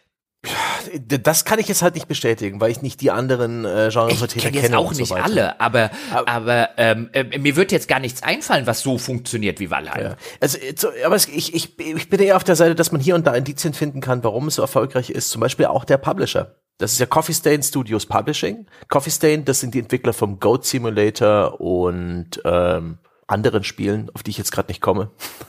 Schwedisches Studio sitzt in derselben Stadt wie ähm, Iron Gate, glaube ich, so heißt der Entwickler. Moment, Iron Gate Studios. Und Coffee Stain gehört auch seit ein paar Jahren oder seit einem Jahr ungefähr zur Embracer-Gruppe, den ehemaligen THQ Nordic SA, also so einem skandinavischen, schon relativ großen Publisher, der auch hier in Deutschland unter dem äh, Labels Koch Media und THQ Nordic in Österreich halt schon sehr viel aufgekauft hat. Den gehört auch Deep Silver, den gehört Handy Games, Head-Up Games haben sie, nein, Head-Up Games haben sie nicht letztens gekauft, das war die Konkurrenz, aber eben, das ist schon ein relativ großes Firmenkonstrukt und ich kann mir vorstellen, die Nähe dann eben zu dieser großen Company hat diesem kleinen Spiel geholfen in Sachen Marketing rings um den Launch. Denn mir ist Walheim aufgefallen, ähm, ich bin jemand, der, ich weiß nicht, schaust du Twitch? Hast du einen Twitch-Account und gehst du manchmal auf die Seite, um dich ähm, zu berieseln lassen? Nein. Das ist interessant. Ich mache das seit na, einigen Monaten ganz gerne mal und folge auch da verschiedenen Streamern. Und eines Tages, es begab sich im Februar, äh, war meine ganze Liste an vorgeschlagenen Kanälen, an Kanälen, die ich folge, voll von Leuten, die Walheim spielen. Da und das war relativ früh im Hype um dieses Spiel. Und ich kann mir sehr gut vorstellen, dass hier der Publisher ähm, einfach gute Pressearbeit gemacht hat, ähm, Streamer, YouTuber und so weiter eben angeschrieben hat und äh, Promotion Deals ausgehandelt hat, um dieses Spiel zu covern und zu featuren. Und dass sie da durchaus schon ein bisschen Öl ins Hypefeuer gegossen haben. Aber auch das kann ich nur als Theorie äh, hier anbringen. Das ist halt zwar ein Fünf-Mann-Indie-Studio, aber sie haben halt mit Coffee Stand Studios, auch wenn es nicht so klingt, eigentlich eine riesen Company in der Hinterhand, die ihnen da vielleicht sogar ein bisschen Stadthilfe gegeben hat. Ein bisschen was kann ich mir auch vorstellen. Ich glaube halt nicht, dass da ähm, zu dem Zeitpunkt äh, äh, weil die haben ja, okay, die haben es geschafft, innerhalb einer Woche schon eine Million Mal zu verkaufen. Ähm, aber, und da muss irgendeine Anschubgeschichte äh, mhm. gestartet sein. Aber das kann natürlich auch sein, dass ein großer Twitcher äh, äh das aus purem Eigeninteresse gemacht hat. Ich Möglich, kann mir halt ja. nicht vorstellen, dass da das Marketingbudget reingeflossen ist, auch wenn hinten dran letztlich eine, eine große Firma äh, sitzt, die nötig gewesen wäre, um diese Coverage zu kaufen, die da stattgefunden hat, weil die ist echt teuer. Also ich meine, wir haben es damals bei Apex Legends oder so gesehen, die das ja gemacht haben und sehr mhm. erfolgreich, aber ich glaube nicht, dass dass die das reingepumpt hätten in ein Early Access Projekt wie Valheim. Ich glaube, da hätte auch bei THQ und Co. hätten Leute da gesessen und gesagt, ey, das Geld geben wir nicht dafür aus. Ja, möglich, möglich. Aber sie hatten zumindest professionellere Hilfe. Wenn du da fünf Mann hast, die irgendwo in der Stadt in Schweden sitzen und die hätten eben nicht einen Publishing-Partner, der schon ein bisschen mehr Erfahrung hat und vielleicht auch noch Kontakte zu einem, einem ganz großen Firmenkonstrukt, hätten die vielleicht weniger äh, guten Zugang gehabt zu den paar PR- oder Marketingmaßnahmen, die sie dann vielleicht getan haben, hätten vielleicht auch ihre Steam-Page nicht so schön gestaltet. Die hatten also definitiv ein Stück weit Rückenwind und Kletterhilfe. Das, und das, sie haben äh, im Endeffekt bestimmt, ja. ein gutes Produkt. Also das ja. Produkt ähm, ist ja auch so weit in Ordnung, dass es eben nicht irgendwie so, so ein gekünstelter Hype ist, der dann sofort verflacht, sobald die PR-Kampagne vorbei ist. Das erleben wir auch immer wieder. Was ich auf der Gamescom schon an Strategiespielen gesehen habe, die da an, wirklich omnipräsent waren, wo wirklich, wo, wo einfach mehr, mehr äh, in Sachen Messestand und und und und Online-Videos und und einfach wirklich Geld entgegengekippt wurde, mehr als als Rezipient. Und mir war klar, okay, von diesem, keine Ahnung, drei versus drei Echtzeitstrategiespiel werde ich in meinem Leben nichts mehr hören und so war es dann auch. Aber in dem Fall ist halt Walheim ähm, solide genug, dass es dann auch den das Drehmoment weiter aufrechterhalten Ja, also also also äh, das also bitte nicht falsch verstehen, meine Damen und Herren. Wenn ich vorher, äh, äh wenn es vorher vielleicht ein bisschen despektierlich klang, wenn man es sozusagen ins falsche Ohr bekommen hat, ich finde Valheim ein im jetzigen Zustand Early Access und Co ein sehr solides ähm, äh, Spiel ohne große Ecken und Kanten und genau das richtige Survival-Spiel für Leute, die eigentlich keine Survival-Spiele mögen oder die vielleicht mal ähm, eher ein bisschen ähm, sozusagen nicht runtergedummt, das ist natürlich das, das, das falsche Wort, aber so ein bisschen ein reduzierteres und viel reduziertere Survival-Mechaniken haben und ein bisschen gemütlich vor sich hinbauen wollen und sich mit Kumpels treffen wollen in dieser Online-Welt und Co. Ich glaube, oder eben das Ganze einfach in eine in Ruhe und äh, äh, geschützt vor anderen Idiotenspielern, ähm, die es da draußen ja noch und nöcher gibt, in einem Solo-Modus machen wollen, ähm, die kriegen da schon ein, ein sehr kompetent gemachtes Spiel, das auch jetzt im Early Access Zustand durchaus diese 17 Euro, die es knapp kostet, ähm, durchaus wert wäre. Also nicht falsch verstehen, aber es ist kein herausragendes Spiel. Es ist weit von einem herausragenden Spiel eigentlich entfernt. Insbesondere so, dass man nach zwei oder drei Biomen sagt, ich jetzt, ich habe nicht mehr wirklich wahnwitzig Lust, das noch weiter zu spielen. Ich meine, dann hast du oder hätte ich genug Zeit drin versenkt, um zu sagen, jo, da waren jetzt nicht schlecht rausgeworfene äh, 17 Euro, die waren jetzt nicht, äh, waren jetzt nicht verschenkt oder so. Aber ich würde auch nicht hingehen und sagen, das ist eines der besten Spiele des Jahres, also dieses Jahres schon, einfach weil noch nicht viel erschienen ist, aber der letzten Jahre oder so. Man muss sich dem nicht qualitativ nähern, ähm, wenn man verstehen will, wo da die Faszination herkommt. Und ich finde gerade sowas, und das wird voll unterschätzt im, im, im Spielekosmos generell, das äh, hat man da, auch bei World of Warcraft gab es hinterher so eine Art Verklärung des Ganzen. Äh, dieses, das erste Spiel zu sein, zumindest das einer breiten Öffentlichkeit ein Genre überhaupt erst zugänglich macht, die sind häufig sehr erfolgreich. Und da ist Valheim hier der, der, der Kandidat, die halt sehr instinktiv viel richtig machen. Zum Beispiel, haben wir noch gar nicht drüber geredet, ist halt dieses, du hast vorher schon das ein oder andere Mal erklärt oder erwähnt im Sinne von einem, das Spiel erklärt mir Sachen nicht. Das Spiel erklärt wirklich wenig. Es gibt einen einen Raben, also wie Odins Raben, ähm, der insbesondere zu Anfang häufiger mal auftritt äh, oder auftaucht und dann so ein paar Tutorial-Hinweise gibt. Wenn man das erste Mal gestorben ist, dann sitzt da der Rabe und dann erklärt er einem, wie das äh, funktioniert mit, du musst halt wieder deine Sachen holen ähm, an deinem Grabstein und so weiter. Aber das ist wirklich sehr rudimentär. Die Sache ist aber die, das Spiel braucht das nicht. Das Spiel ist so gut in der Hinsicht designt, dass sich eigentlich alles, wenn du mal irgendwie ein Survival-Spiel schon mal gespielt hast, ein, oder es muss nicht mal ein Survival-Spiel sein, wenn du mal Minecraft gespielt hast, wenn du mal Terraria gespielt hast, ähm, irgendwas aus dieser Ecke, dann verstehst du auch das. Und wenn du noch nie eins gespielt hast, glaube ich, verstehst du das auch relativ schnell. Und diese Sache, dass es sich traut, dem Spieler zu trauen, also dem Spieler nicht für dumm zu verkaufen, das muss dir nicht an jeder Ecke ein Schild hinstellen, sagen, das da drüben kannst du auch noch machen und das kannst du machen und das kannst du machen und hier gäb's noch was und da gibt's noch was. Klar, du kannst einem Dungeon zum Beispiel über den Weg laufen, hast du vorhin mal kurz äh, gesagt und dann kann ich halt überlegen, hm, ich wollte eigentlich Holz fällen, aber was ist das da drüben? Aber das finde ich cool. Solche, solche Erkundungen, solche organischen Erkundungen, die aus der Spielwelt hinauskommen. Das ist nicht, das Spiel sagt nicht ein, hier gibt's noch irgend äh, guck dir das doch bitte auch mal an, weil ich habe schon seit fünf Minuten Angst, dass du dich langweilen könntest. Ähm, und in der Regel nervt es damit einfach nur als Spiel. Das macht halt Valheim gar nicht, weil es dem Spieler zutraut, sein eigenes Spiel hier auch zu machen, ohne ihm ständig sagen zu müssen, weißt du, was du übrigens auch noch machen könntest? Und man sich die ganze Zeit denkt, behalt's für dich, ich bin doch, siehst du nicht, dass ich beschäftigt bin? So sind ja viele Spiele drauf und das tut Valheim halt gar nicht. Und ich glaube, das ist einer der Gründe, vielleicht nicht, warum das Spiel so populär ist, weil das erfährt man ja erst nachdem man sich's gekauft hat, aber auch warum das so so langlebig ist und einen so guten Leumund besitzt, weil es halt einfach ein Spiel ist, das auf so das auf Augenhöhe mit mir als Spieler agiert. Und das das finde ich immer sehr sehr viel wert, wenn wenn das Spiel auch Respekt vor mir und meiner Zeit hat äh, volle Zustimmung zu allem, was du sagst, Jochen. Und ich finde auch dieses ähm, Untererklärte, dieses den Spieler einfach mal machen lassen, das sorgt für wenn man sich darauf einlässt, wenn man wirklich nicht wie ich hier und da ähm, externe Quellen nimmt, und das ist, darüber sollten wir auch mal sprechen. Äh, also wenn man sich äh, nur so intrinsisch aus dem Spiel heraus dem Spielverlauf hingibt und einfach guckt, was passiert und einfach mal macht und die verschiedenen Möglichkeiten ausprobiert, gibt's großartige Momente der Erkenntnis. Weißt du noch, als wir in das, du nennst es Stalingrad, ich sage einfach nur in den beschaulichen Schwarzwald mhm. rübergezogen sind und da unsere kleine bescheidene Existenz errichtet haben, da geht's in dem Spiel gerade darum, dass man plötzlich anfängt, ähm, Tin, also Zinn und, und äh, Copper, also Kupfer abzubauen und das Ganze zu Bronze zu verschmelzen. Und dann habe ich dann auch gleich angefangen, aufgeregt, oh, guck mal. Und das ist sehr schön gemacht. Jedes Mal, wenn du eine neue Ressource zum ersten Mal in dein Inventar packst, spuckt das Spiel neue Crafting-Rezepte aus und sagt, guck mal, das kannst du damit machen. Und aus Bronze konnten wir sehr viel machen. Ich habe mir gleich eine Bronzerüstung gemacht, rückblickend betrachtet eine dumme Idee, die lähmt einen zu sehr kostet viel äh, Stamina, viel Ausdauer. Und der Jochen hat sich eine Bronze-Axt geschmiedet, ähm, damit er schneller äh, hier minieren konnte, also in der Mine arbeiten. Ein Bronzeschwert hatte er. Ich hatte irgendwann einen Bronzespeer. Ich war damals immer noch auf dem Trichter, dass der Speer doch vielleicht doch eine gute Waffe ist. Inzwischen, inzwischen weiß ich nein.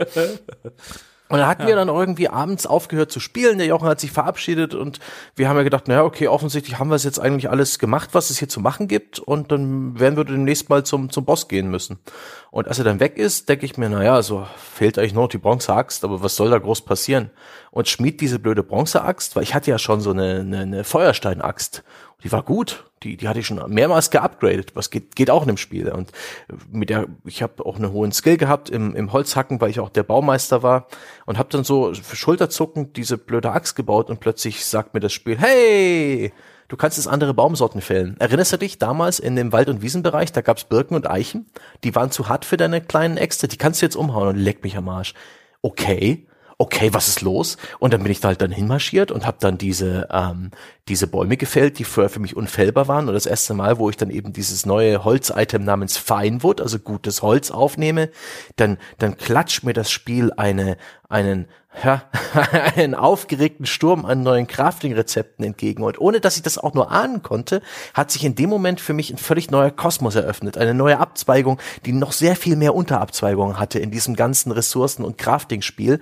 Und das habe ich eben nicht vorher gewusst. Das habe ich nicht vorher recherchiert, irgendwie auf einem Wiki und so weiter. Das habe ich in dem Moment einfach entdeckt. Und das war ein richtig tolles Gefühl. Und da glaube ich, habe ich mich sogar genötigt gefühlt, dir irgendwie Bescheid zu sagen, ähm, via Skype, dass es jetzt hier noch ganz viele tolle Dinge zu craften gibt. Ich habe dann gleich einen Bogen für den Jochen gecraftet, die nächstbessere Bogeneskalationsstufe, weil ich selbstlos bin. Ne? Und da habe dann auch da festgestellt, okay, hier kommen also Portale ins Spiel und mein Gott, was plötzlich alles möglich war. Und das war toll. Wir hatten unsere Pläne. Jetzt ist offensichtlich alles erledigt. Wir gehen zum Boss und dann crafte ich dieses eine unscheinbare Item, eine Bronzeaxt. Und plötzlich gibt's wieder zehn Stunden mehr Sachen zu tun. Das ist fantastisch. Ein richtig schöner Moment.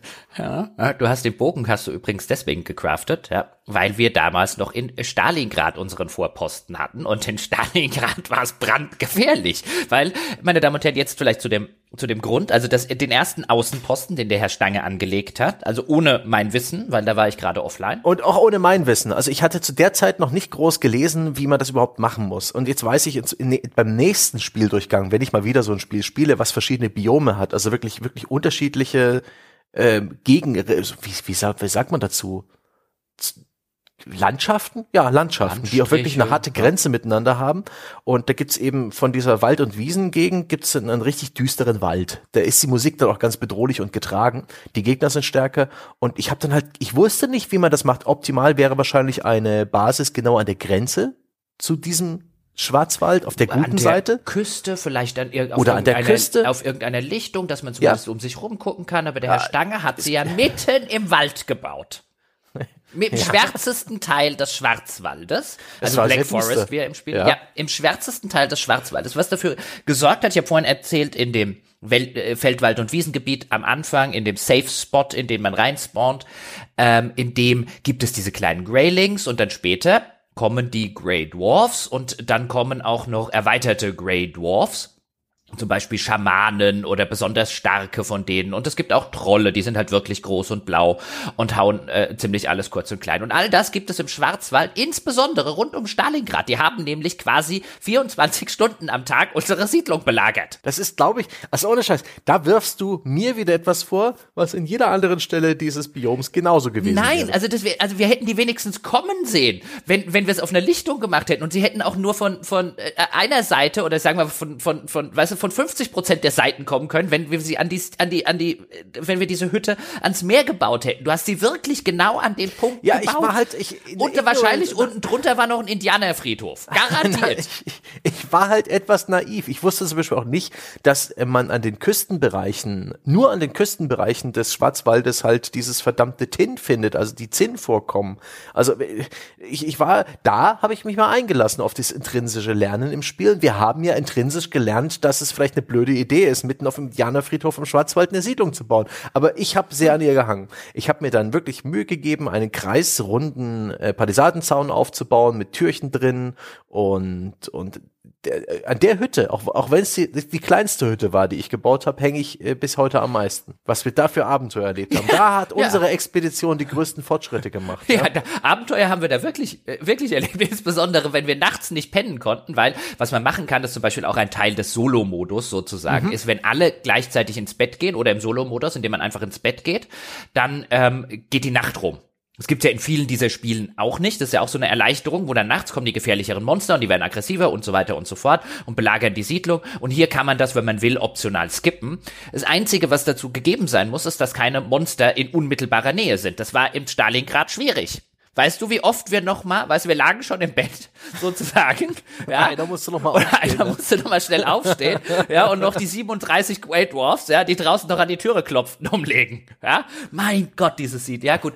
Ich, ich habe ich hab sie auch schon lieb gewonnen auf so eine Ich will da nie wieder hin Art und Weise. Ja, also, aber- es war wirklich, halt es war auch, äh, Mord und Totschlag. du halt auch wieder der, der, der, der feine Herr äh, halt regelmäßig mal uns beehrt hast mit einer äh, königlichen Stippvisite aus dem Elfenbeinturm, ja. Hast du dich nach Walheim begeben, ja, auf, und leider halt keine Rosenblätter vor die Füße geworfen bekommen und hast dir halt angeschaut, was hier der arme Herr Stange in Schweiße seines Angesichts solo ich glaube, es hinbekommen hat, ja. erste, nee, nee, nee, nee, nee, das erste Mal, wo ich nach Stalingrad Und du, ja, kam, das ich hatte erste- bereits eine Siedlung gebaut und du bist Richtig. regelmäßig verreckt und ich habe das Richtig. Ding hochgezogen, ohne ich bin zu nicht regelmäßig verreckt, ja. Ich bin später regelmäßig verreckt, ja, nachdem du das Ding hochgezogen hattest. Ja, der- also auf dem Indianerfriedhof.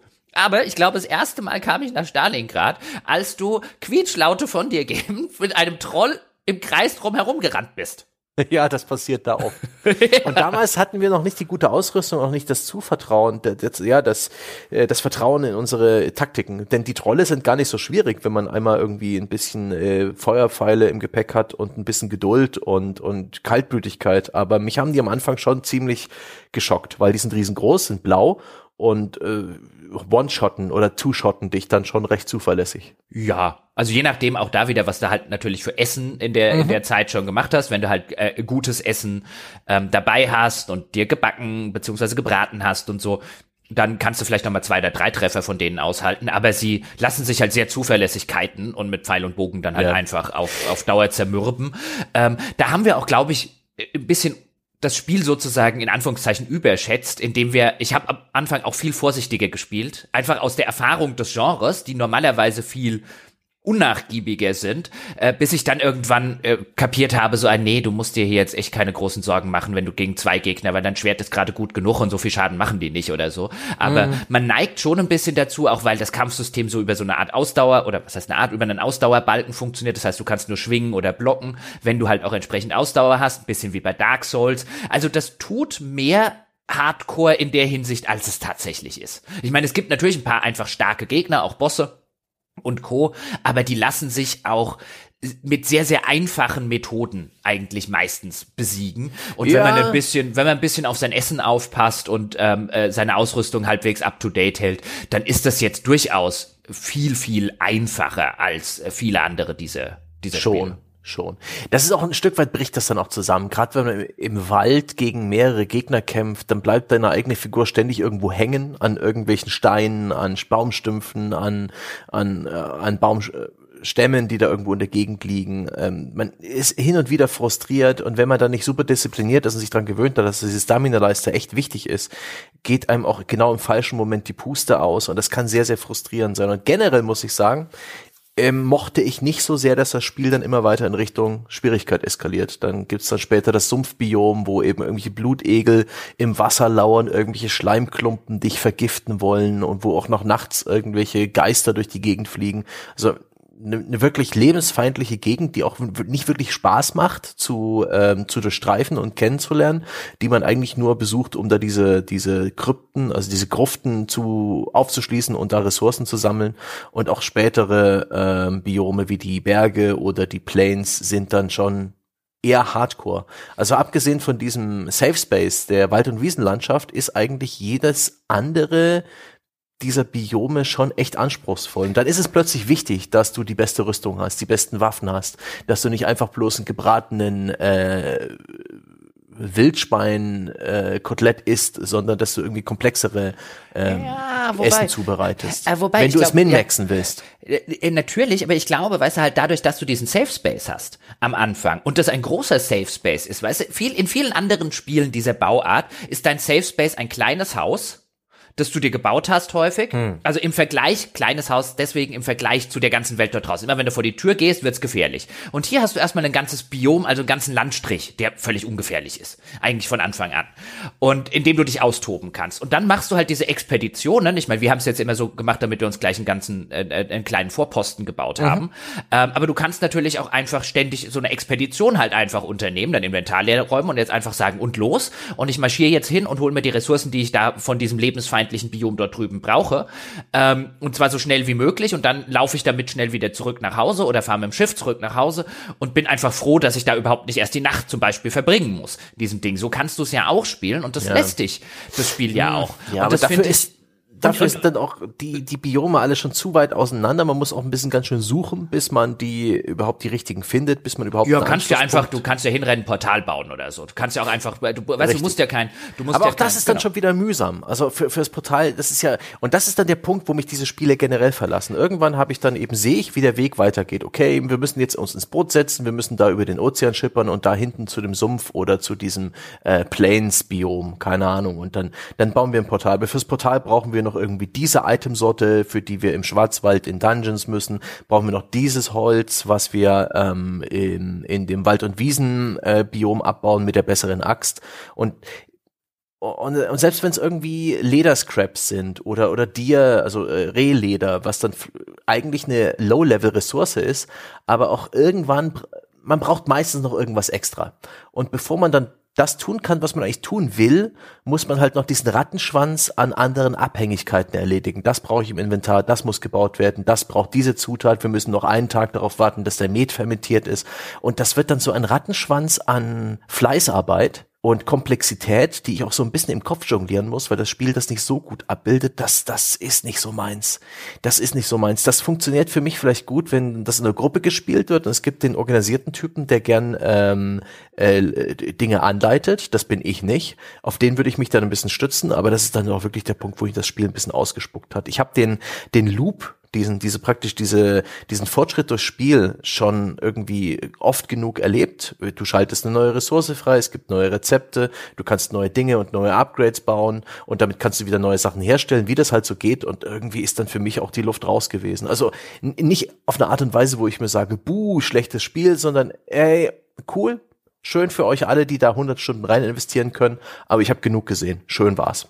Ja, das ist das, was ich vorhin auch meinte. Also ich, ich werde es jetzt nicht weiterspielen, nicht weil ich mich gelangweilt hätte oder weil es ein schlechtes Spiel ist, sondern weil ich halt auch, also mir fehlt halt dann tatsächlich die Besonderheit, ähm, die, glaube ich, an anderer Stelle echt gut für den Erfolg des Spiels ähm, ist, wo ich halt sage, warum, also mir wird jetzt kein, kein sonderlich guter Grund einfallen, aber wir sind natürlich selber halt auch in einer Position, wo wir jetzt vielleicht nicht unbedingt vergleichbar ähm, auch sind mit dem, äh, mit der Lebensrealität vielleicht von vielen Hörerinnen und Hörern, mhm. die zum Beispiel, ich kann mir super vorstellen, dass das ein brillantes Spiel ist, ähm, genau aus dem Grund, also auch, auch jetzt dieses Wissen, wie es halt immer weitergeht, was du gerade schön als, als für dich negativ ist, kann für mhm. jemanden sehr positiv sein, der jeden Tag acht Stunden auf der Arbeit ist und dann ähm, äh, vielleicht auch ein bisschen länger als die acht Stunden und dann halt abends um acht einfach zwei Stunden was hat mit Kumpels oder alleine und vielleicht mhm. ein Bier aufmachen oder ein Glas Wein oder so einfach zum Entspannen und der will jetzt seine Liste abarbeiten. Dieses Abarbeiten von solchen Dingen, ich äh, benutze das äh, Wort Arbeiten äh, durchaus bewusst, weil auch, ja auch die Arbeit sozusagen in einem solchen Spiel und jetzt setze ich mich heute Abend mal hin und klopp 50 Erz oder so,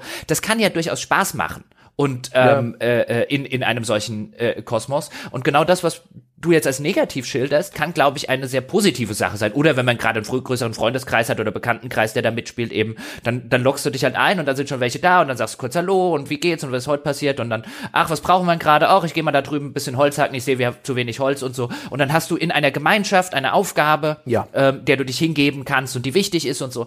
Das äh, glaube ich, also äh, glaube, das, das äh, trägt auch viel zum, zum äh, nachhaltigen Erfolg mhm. des Spiels bei. In der Hinsicht ist es, weißt du, die Leute, dadurch, dass es halt auch so nachgiebig ist, ist es, glaube ich, auch so, wenn jetzt jemand vier Tage keine Zeit hatte, abends zu kommen, der kann sich am fünften trotzdem einloggen, weißt du, und die sind ihm nicht weggelevelt. Es gibt eh das keine stimmt. Level. Ja, der, der, der, der wird weiter etwas haben, wo er sich nützlich machen kann für die Gemeinschaft. Und ähm, auch das ist mehr als viele andere Spiele in diesem, mhm. in diesem Genre sagen können. Überhaupt, ich meine, es gibt ja dieses ähm, Konzept, dass die, die Jennifer Shirley, wie, wie, wie wird die ja, aus? Weil, ich denke Shirley? schon. Schöller ausgesprochen. Schöller. Ähm, eine, ähm, eine Game Designerin, die gerade auf, auf Twitter und Co. Ähm, relativ prominent ist und sehr, sehr viel postet und die hat für Polygon einen sehr interessanten Artikel geschrieben ähm, über das Phänomen Valheim und dass aus ihrer Sicht der entscheidende Faktor Negative Space sei, also negativer Raum.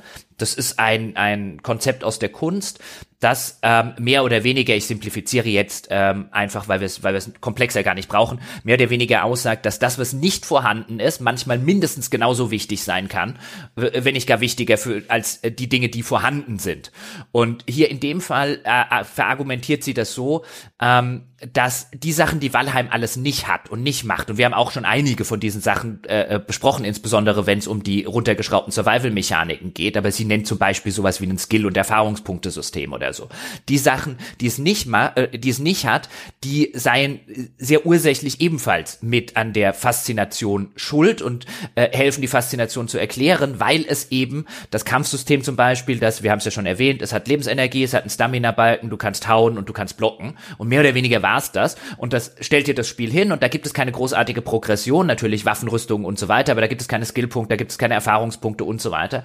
Und sie argumentiert hat, das sei einer der großen Vorteile des Spiels, dass es sehr viel dieses Negative Space, dieses negativen Raums hätte, dass es viele Sachen halt einfach nicht macht und dies, das Nicht-Machen sozusagen eine sehr positive, sehr positive Aspekt ist. Sehr lesenswerter Artikel bei Polygon und ähm, ich finde das ganze Konzept ähm, dieses Negative Space, den ich aus der Kunst so ein bisschen kenne, Fotografie ähm, gibt's den glaube ich auch, mhm. ähm, den, den auf Spiele anzuwenden. Jetzt könnte man natürlich sagen, was ist auch wieder so ein Fall von You say Potato, I say Potato, habe ich vorhin auch schon mal, glaube ich, gebracht, ist halt dieses, man könnte auch sagen, da fehlen echt noch viele Features. Weißt du, so ja. die Feature, den Feature-Mangel als Positives zu sehen oder als Negatives, ist dann natürlich eine, eine Perspektivenfrage. Aber ich glaube, hier ist die Jennifer Schirle äh, auf der richtigen äh, auf der richtigen Spur. Stimmt schon. Und tatsächlich, das Spiel ist noch nicht fertig. Da sind bereits weitere Biome ange angelegt, so ein, so ein komischer Spinnenwald, den man nicht wirklich betreten kann, eine äh, seltsame äh, Ödnis, die völlig verbrannt wirkt und solche Geschichten. Oder ein, eine Winterlandschaft, die völlig lebensfeindlich ist, die die werden die Entwickler noch füllen. Das ist praktisch schon angelegt. Das Spiel ist eindeutig, sichtbar Early Access. Es führt zu nichts. Irgendwann endet einfach alles. Du kannst den letzten, ich glaube, den fünften Boss besiegen und fertig. Und, und es geht einfach nicht weiter. Und du hast alles erreicht und es gibt dann nicht wirklich irgendwie ein befriedigendes Ende, keine Story. Es ist einfach nur zu einem gewissen Grad fertig entwickelt, der aber offensichtlich ausreicht, um viele Leute viele Dutzend Stunden zu beschäftigen. Und ähm, es ist auch klar sichtbar, in welche Richtung sie es weiterentwickeln werden. Und ich glaube, viele Sachen, die wir eben aus anderen Spielen dieser Art gewohnt sind, werden da niemals reinkommen. Aber ich finde es ganz interessant, wie gerade bei so einem Spiel, das ein bisschen ein Phänomen, einen gewissen Hype geworden ist, wie wunderbar Wissen und, und Spielfortschritt und vielleicht auch Spielhilfen hier inzwischen externalisiert sind. Und das ist etwas, da muss, da muss jeder selber entscheiden, inwiefern er sich darauf einlassen will. Aber wenn man in Wahlheim Frust empfindet, wenn man eine Frage hat, wenn man nicht weiterkommt, es ist so unfassbar einfach, das Rätselslösung zu finden. Es gibt ausführliche Guides, es gibt äh, ausführliche Wiki-Artikel, es gibt Videos, es gibt Mods, es gibt Cheats. Man kann, es gibt eine Website, wo man den Seed seiner eigenen Map eingibt und diese Website generiert eben diese Map und zeigt dir, wo alles ist.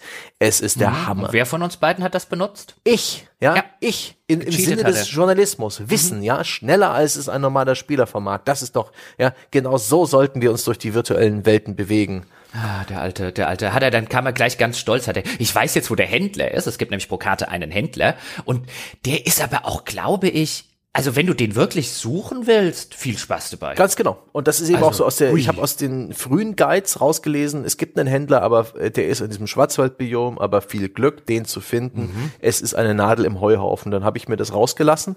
Es gibt dann mit dieser Karte, dieser Website, ähm, gibt es halt dann tatsächlich ähm, auf dieser wirklich unfassbar großen Spielwelt. Das ist, das kommt einem lange nicht so groß vor von der Innenansicht des Spiels, wenn man noch keine Ahnung hat, wie weit der Horizont geht. Die Spielwelt ist un abartig riesig, was auch ein bisschen für dich fast schon wieder ein Malus ist, weil irgendwann erkennt man dann einfach die Versatzstücke sieht. Das ist schön prozedural generiert. Ich finde, das ist echt angenehm arrangiert, auch mit ein paar kleinen ähm, Ruinen, wo hier und da Loot zu finden ist, mit Lichtungen, mit schönen Wäldern. Das wirkt alles einigermaßen organisch und natürlich, aber irgendwann setzt sie sich halt gefühlt ins Unendliche fort und da geht auch irgendwo der Reiz flöten, weil was willst du da tun? Es ist auch nur ein weiterer Zufallsbereich, ob diese Insel weiter jetzt äh, eine andere Kombination an Biomen hat als die, auf der du gerade warst, macht nicht den großen Unterschied. Das ist alles so ein bisschen, es erschlägt mich in seiner Riesigkeit. Aber diese riesige Map zu sehen und dann eben auch dann zu sehen, dass dieser Händler nur an drei, vier, fünf verschiedenen Punkten spawnen kann, leckt mich am Arsch. Da bin ich froh, gecheatet zu haben. So, dann konntest du nämlich nochmal das Angelminispiel ausprobieren.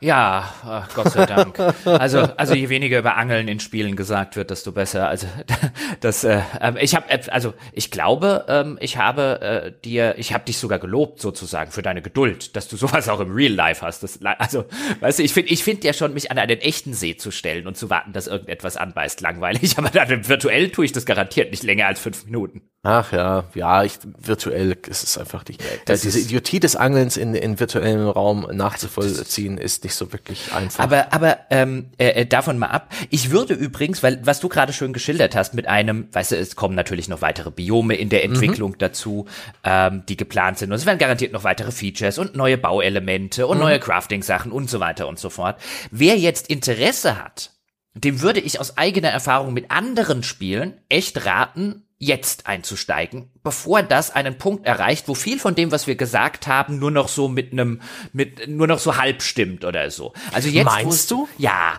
also ich hab's, wo ich es total extrem gemerkt habe, war Terraria. Das ist ja äh, äh, auch so ein ähm, äh, Open World Survival, äh, Survival bisschen halt mit äh, Überleben, weil nachts irgendwie schwere mhm. Monster kommen, halt kein Essen und Trinken.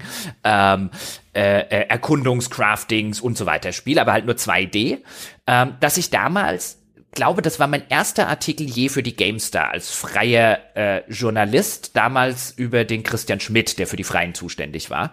Ähm, und der hat mir, glaube ich, Terraria gegeben und ich war, ich hatte nie Minecraft gespielt zu dem Zeitpunkt und ähm, dachte, na toll, ja, willst aber nicht beim ersten Auftrag sagen, dieses komische Spiel kannst du behalten. Und dann fand ich es ganz, ganz fantastisch. Und das muss relativ kurz nach Release des Spiels gewesen sein. Das, wann rauskommt, ist 2011, nehme ich an. Ähm, muss relativ kurz danach gewesen sein. Ich weiß es nicht mehr ganz auswendig, müsste ich nachschlagen. Und ich fand es, wie gesagt, ganz, ganz fantastisch und großartig. Und dann habe ich keine Ahnung, fünf Jahre später, so etwa, na, wahrscheinlich sogar noch, noch länger, dachte ich, oh, ich hätte mal wieder echt voll Lust auf Terraria. Und das ist ja auch so die Sorte Sandbox-Spiel oder so, wo man jetzt nicht sagt, ein, ich hab's ja schon mal durchgespielt äh, mhm. oder so. Und da sind so viel in Updates reingekommen, dass ich nicht mehr in das Spiel reingekommen bin. Ich fand es völlig überladen.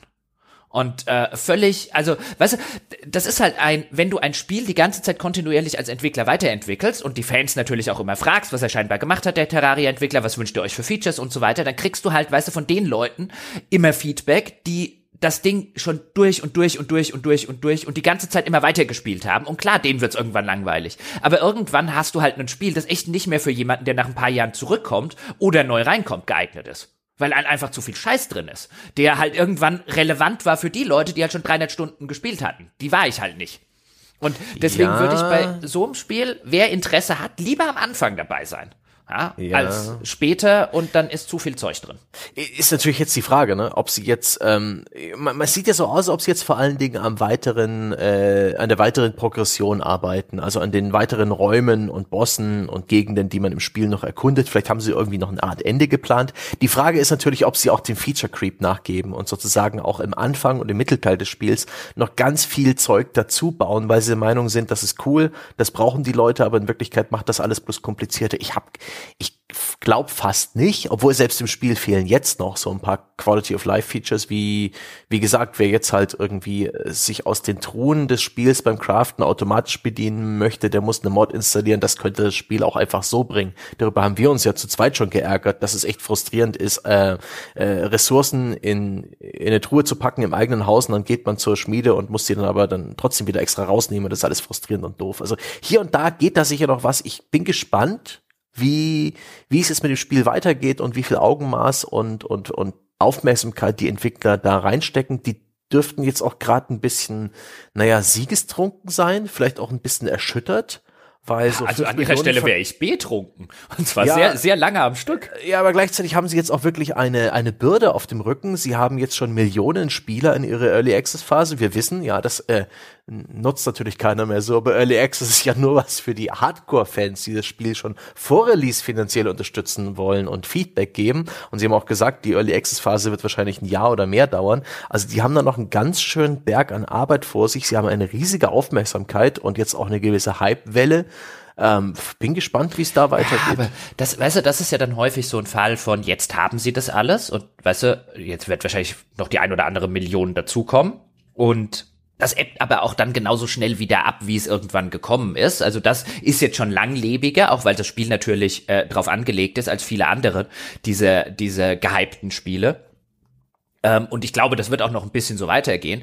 Aber irgendwann im Herbst oder so kräht öffentlich kein Hahn mehr nach Wallheim ähm, dann werden wahrscheinlich, das wird seine Community haben, das wird die Anzahl an Spielern und so weiter haben, aber da spielen das keine fünf Millionen mehr, um Gottes Willen. Ähm, das, das ist relativ schnell vorbei und das ist auch völlig okay für die, glaube ich, weil bis das alles fertig ist und dann, also wenn es darum ginge, müssten die nicht mal mehr releasen. Also ich überlege gerade mal 16, 16 Euro minus 30 Prozent, den Rest mal 5 Millionen und dann wird der Publisher wahrscheinlich noch seinen Teil verlangen. Ähm, aber ja, die gerade die fünf Leute, die haben ja. Also, also ja, und zwar also äh, sehr, sehr, sehr lange ähm, finanzieller Natur. Also insofern, klar kannst du sagen, jetzt fünf Millionen und so weiter, aber das werden nicht die fünf Millionen sein, die in einem halben Jahr noch übrig sind.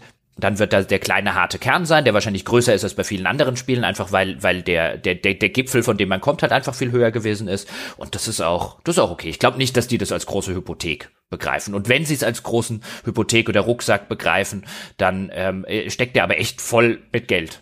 Viel, viel Geld. Und das seien ja auch, seien ja auch durchaus gegönnt. Absolut. Ich sag das, äh, sag das hier völlig neidfrei. Ähm, die, die haben ein nettes äh, Spiel gemacht, das durchaus wahrscheinlich zur richtigen Zeit am richtigen Ort war. Und ich finde das immer cool, wenn, wenn Studios hingehen und halt einfach sagen, ich nehme was, was offensichtlich viele Leute interessiert und ich mache es nicht, ich erfinde das nicht neu, ich mache nichts Neues, nichts Besonderes und so weiter. Ich mache es einfach nur besser. Ja, mhm. oder weniger nervig oder so. Ich finde das, das sorgt selten für herausragende Spiele, aber einfach nur für gute, kompetent gemachte Spiele, die, die Spaß machen und die, die zu Recht ein, ein Publikum finden. Und so eins, so eins ist dieses Valheim. Ja, und wie, wie eingangs schon gesagt, ich bin echt froh, auch mal endlich so ein Spiel gespielt zu haben. Und ich bin auch wirklich froh, dass es Valheim geworden ist, weil ich der Meinung bin, ich habe hier mit relativ wenig Frust und Lernaufwand endlich mal von diesem süßen Nektar des beschaulichen vor sich hinbauens und der netten Survival-Progression gekostet. Und das war schön.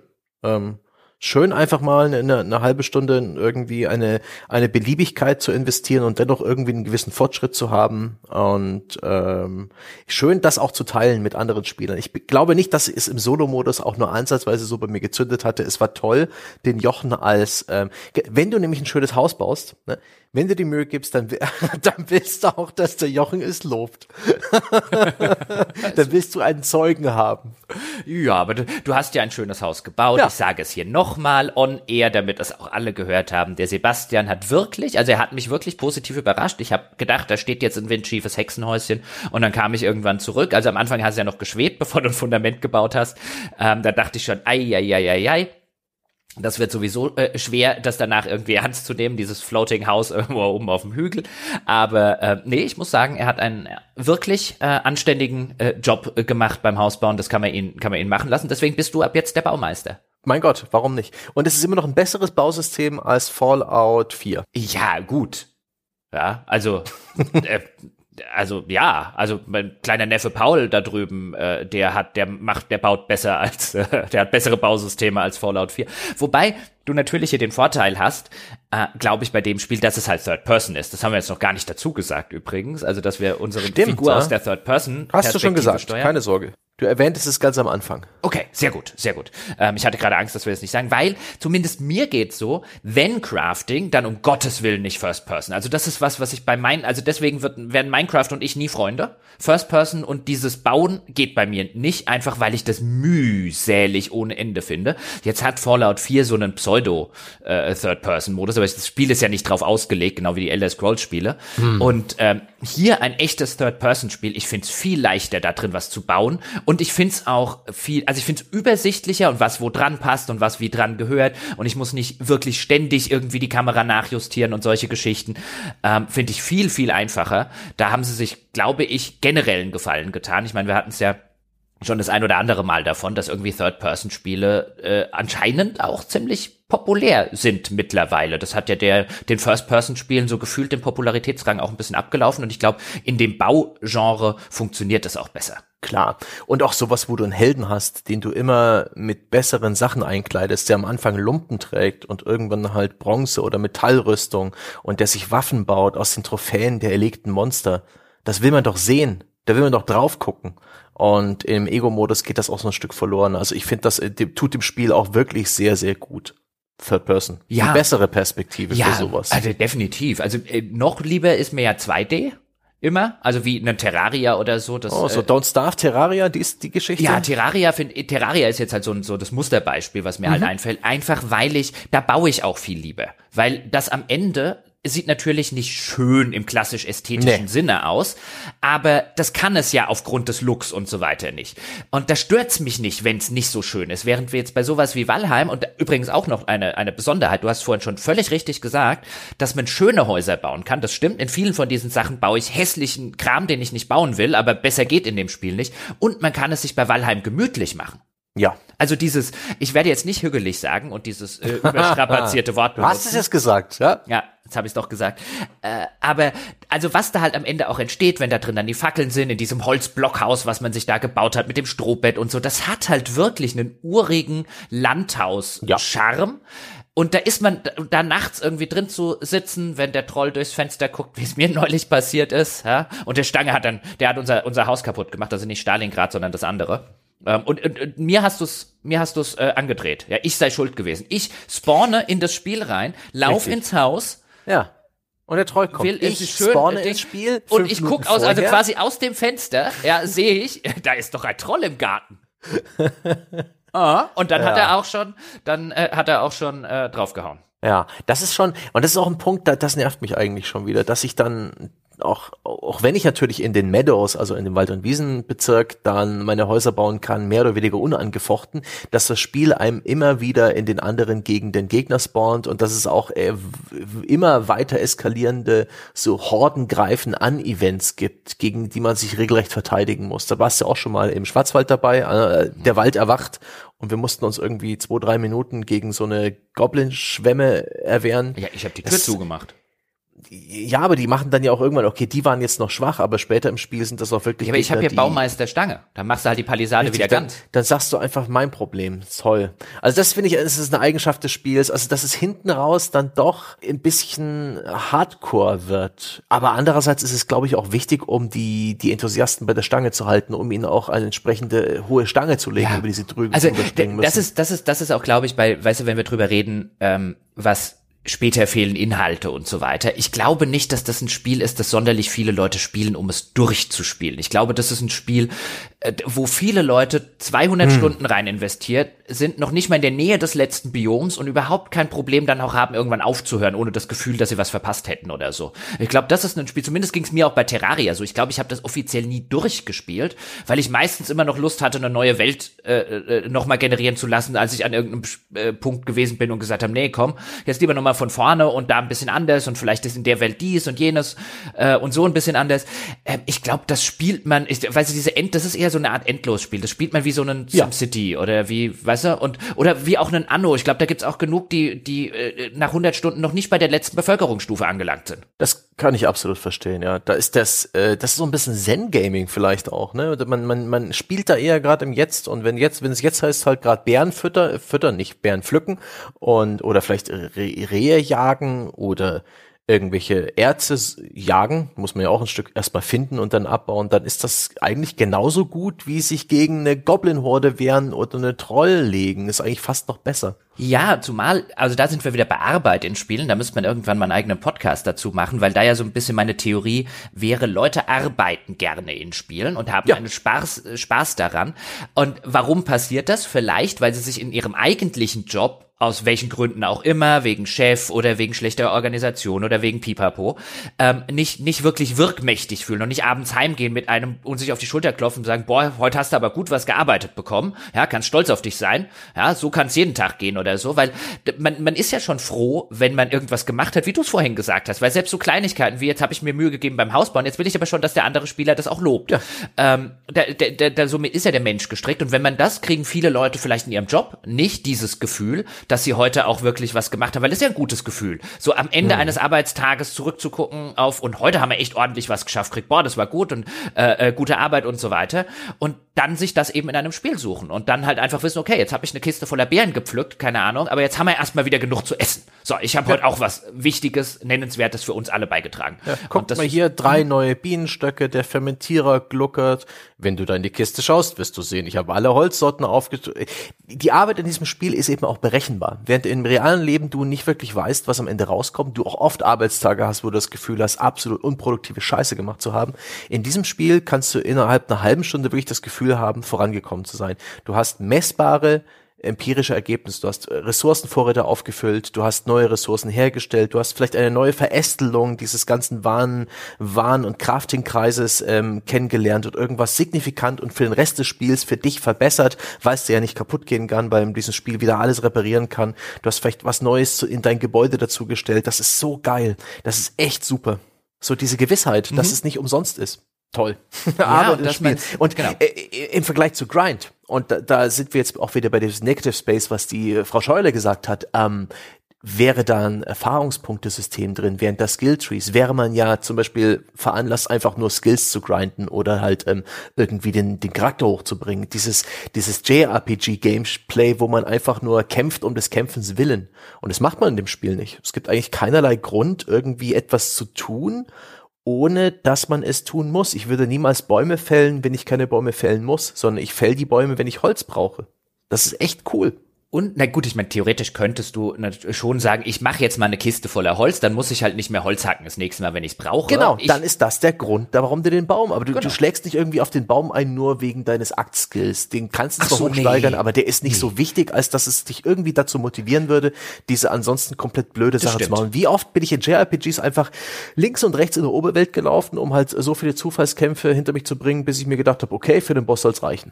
Und sowas gibt's hier nicht. Super. Nee, und vor allen Dingen, ich würde ja sogar noch einen Schritt weiter gehen. Wir haben ja jetzt vorhin gesagt, dass man beim Sterben, zumindest beim ersten Sterben innerhalb eines gewissen Zeitraumes, fünf Prozent seiner Skillpunkte verliert. Und selbst ich als alter Min-Maxer da draußen, es ist egal, meine Damen und Herren. Also ja. wenn Sie lassen Sie sich, äh, äh, was reden Sie sich nichts ein, wenn Sie dem Spiel eine Chance geben oder wenn Sie es sowieso gerade spielen und ignorieren Sie den Kram einfach, weil wenn ich es schaffe, das zu ignorieren, weil es einfach keinerlei messbaren oder nennenswerten oder merkbaren äh, Unterschied macht, okay, dann ist halt mein Holzhacken nicht mehr 26, sondern 24 und ich merke daran nichts. Also die, das macht dann einen, einen winzigen Prozentsatz weniger Schaden beim dem Baum halt gewissermaßen, wenn man mit der Axt draufhaut. Mhm. Das ist nicht wirklich nennenswert. Also ich habe ja. wirklich an keiner Stelle gedacht, ein, boah, das nervt mich jetzt gestorben zu sein, weil ich äh, jetzt fünf Prozent Skillpunkte verliere, sondern höchstens ein, oh, jetzt muss ich aber einen ziemlich langen Corpse-Run machen. Mhm. Ähm, das ist auch, glaube ich, nur drin, damit es einen sozusagen, weißt du, das ist so der, der Malus um des Maluses willen damit man Sterben nicht zu sehr auf die leichte Schulter nimmt, ja. äh, dass die Entwickler nicht wollen, aber sie wollen einen nicht wirklich bestrafen. Sie nee. wollen einen nicht so bestrafen, dass man es merkt, sondern sie wollen einen so bestrafen, okay, sterben sollte ich lieber nicht, ähm, aber nicht so, dass wenn es passiert ist, man irgendwie denkt, ach scheiße, jetzt kann ich hier ja. irgendwie noch zwei Stunden nochmal Holz hacken, damit ich den Skill wieder dahin bringe. Nee, überhaupt nicht auf, auf dem Niveau. Und übrigens auch im fremden Biom zu sterben, es könnte, oder es ist sehr wahrscheinlich der Fall, dass es, bevor du dorthin läufst, den ganzen Weg nochmal um dein Krempel einzusammeln, kann es auch wahrscheinlich sehr gut sein, dass du es dir in der Zwischenzeit schneller selber nochmal gecraftet hast. Also da habe ich auch die, die, gerade die essentiellen Dinge, weißt du, so ein Schwert oder so, die mhm. brauchen nicht viele Ressourcen.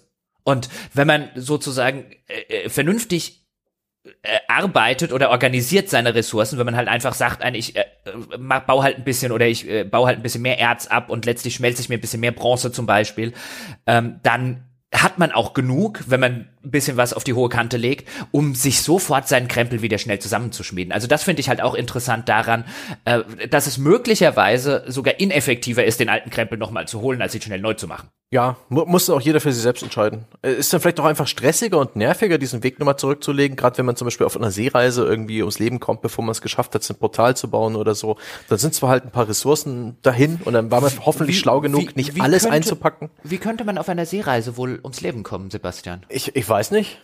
ich ich habe nur die E-Taste gedrückt und wollte, wollte und dann Ja, wie, also wir, wir bauten unser erstes Boot und dann fuhren wir los. Also ich fuhr los, weil Sebastian das einfach nur an die Küste gesetzt hat und gesagt hat, ich weiß nicht, wie das geht, es geht nicht, es geht nicht, es geht nicht.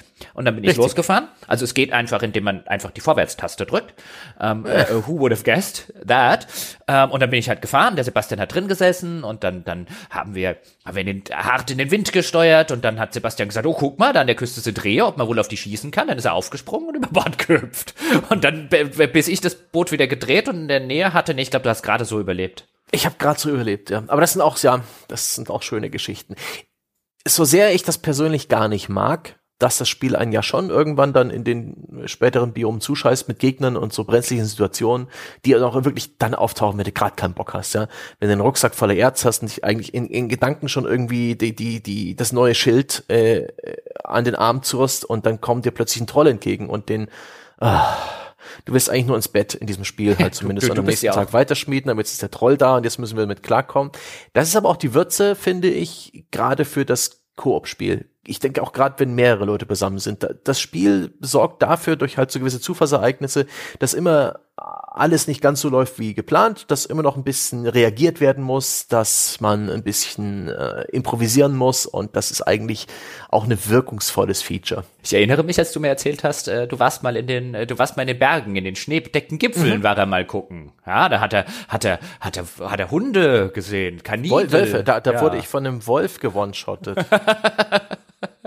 ja, da ist Aber sehr schön, als wir dann, äh, wir hatten ja den Elder-Boss, hatten wir, das ist der Boss des Schwarzwaldes, den haben wir, das war ein relativ chaotisches, auch wenn nicht unbedingt anspruchsvolles Scharmützel. Da sind halt bloß unglaublich viele andere Gegner mit dazugekommen und ein Troll hat auch mitgespielt und äh, unter den ganzen Leichen, die bei diesem Scharmützel, also irgendwie ist da auch ein Wolf gestorben. Und ich glaube, der wurde von einem Troll erschlagen. Und äh, ja, ich habe leider nicht genug Wolfpelz, um irgendwas dann daraus machen zu können, aber ähm, das war toll. Beste, beste, beste Trollgeschichte ever habe ich mir extra aufgehoben äh, für, für den Abschluss des Podcastes. Da hatten wir, glaube ich, unseren ersten Ausflug äh, in den Schwarzwald, da sind wir die Küste lang mhm. gerannt. Und ähm, dann hast du irgendwie gesagt, dann, oh, da vorne ist ein Troll, irgendwie aufpassen. Und dann ähm, war das irgendwie da so, ja, irgendwie links am Troll, der Troll ist dann rechts. Das ist ein, äh, ja, weißt du, die Trolle, Nazi-Troll und so, immer rechts, so, so kann man sich das merken. Und dann, dann ist er mir hinterhergelaufen und dann lachst, fängt, Sebastian fängt plötzlich an zu lachen, ist hinter mir der Troll aus und, oh, jetzt haut er dich mit der Nazi-Keule. Ja. einen riesengroßen Nazi-Keule in der Hand, also eine, eine Baumstamm. Super. Ja, dann, dann, hat er mich, glaube ich, gehauen, weil ich lachen musste. Ja, soweit. Also ich kann jetzt zumindest behaupten, ich wurde in Wallheim ja, von einem Troll mit der Nazi-Keule gehauen. So ist es, so mhm. ist es. Und, und äh, ja, ich habe den äh, Jochen mit meiner Unordnung getriggert. Das war mir ein großes Vergnügen. Ja. Auch ein schönes soziales Experiment. Da wisst ihr, wer eure Freunde sind und wie sie alle ticken. Ja, also den Freundeskreis mal gemeinsam in Walheim eine Hütte bauen lassen. Ich glaube, das ist, nee, das ist erkenntnisreicher als, als manch äh, äh, Psychotherapeutentermin. Ich, ich, ich würde, ja, das, ich würde sowas nie mit meinem besten Kumpel Paul spielen so ein Spiel geht nicht, ja, dann dann wir wir, wir hätten uns tierisch in den Haaren ständig, weil weil ich ich kenne ja Pauls äh, Spielemacken mittlerweile, also der hat ja noch der hat ja noch einen schlimmeren Completionism und OCD als ich in in vielerlei Hinsicht. Und der der könnte halt an keinem Tin zum Beispiel vorbeilaufen, ohne es sofort äh, abbauen zu müssen. Und ich meine an keinem. Und wir wir kämen halt einfach nie an, nie. Schön. Nie. Das war schon Schön. schlimm, mit ihm Lord of the Rings online zu spielen. Egal in welchem Billo-Anfängergebiet du unterwegs warst, wenn da irgendwo Erz rumstand, ist Paul vom Gaul geklettert, ums Erz abzubauen. So, Paul, steig sofort wieder auf den Gaul, wir müssen wohin, wir haben noch keine Zeit, was machst du da? Oh, war, war noch Ancient Iron Ore. Schön. Schön, schön. Naja, ich bin gespannt, ob es mich vielleicht nochmal packt, weil ich meine, unsere Spielwelt ist ja nach wie vor äh, gespeichert. Das dürfte in, sogar in der Steam Cloud sein. Vielleicht kehren wir irgendwann mal zurück nach Walheim. Das Ding wird ja aktuell noch weiterentwickelt. Nicht so mega oft. Die letzten Entwickler-News waren alles bloß äh, Verkaufsmeldungen. Ja, ich nehme an, die liegen besoffen in Las Vegas. besoffen in Schweden. Ja. Die müssen gerade wieder das Sprechen lernen.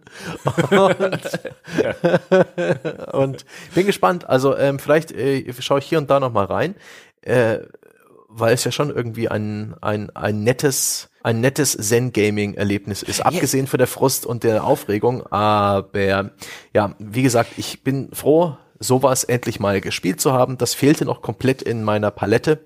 Und jetzt habe ich auch mal so eine Survival Crafting Sandbox ausprobiert und es war gar nicht so schlimm. Ja, vor allen Dingen jetzt, nachdem Valheim quasi den, den Testcase gemacht hat für ein okay, Survival Crafting, Building, Schlag mich tot Spiele funktionieren auch und sogar noch viel, viel besser, wenn man sie wenn man sozusagen die Ecken und Kanten abmacht und sie eigentlich gar keine Survival-Spiele mehr sind. Also häufig resultiert ja aus so einem Testcase dann, dass auch die mittleren und größeren Publisher und Entwickler hellhörig werden und denken, hm, hm, also ich bin mal sehr gespannt, mhm. ob das einen Trend einleitet. Klar, ich meine, wir haben jetzt äh, lang genug Battle Royale gehabt. Zeit wird's eigentlich für was Neues. Und ähm, diese Sorte Spiel ist ähnlich sozial, weil ich glaube, das geht heute nicht mehr ohne Mehrspielerkomponente und und irgendwie as a Service Betrieb. Ja, aber das also, gibt genau. das Genre, das gibt dieses Modell durchaus her, das ja. des Crafting Survival Spiels und Aufbauspiels.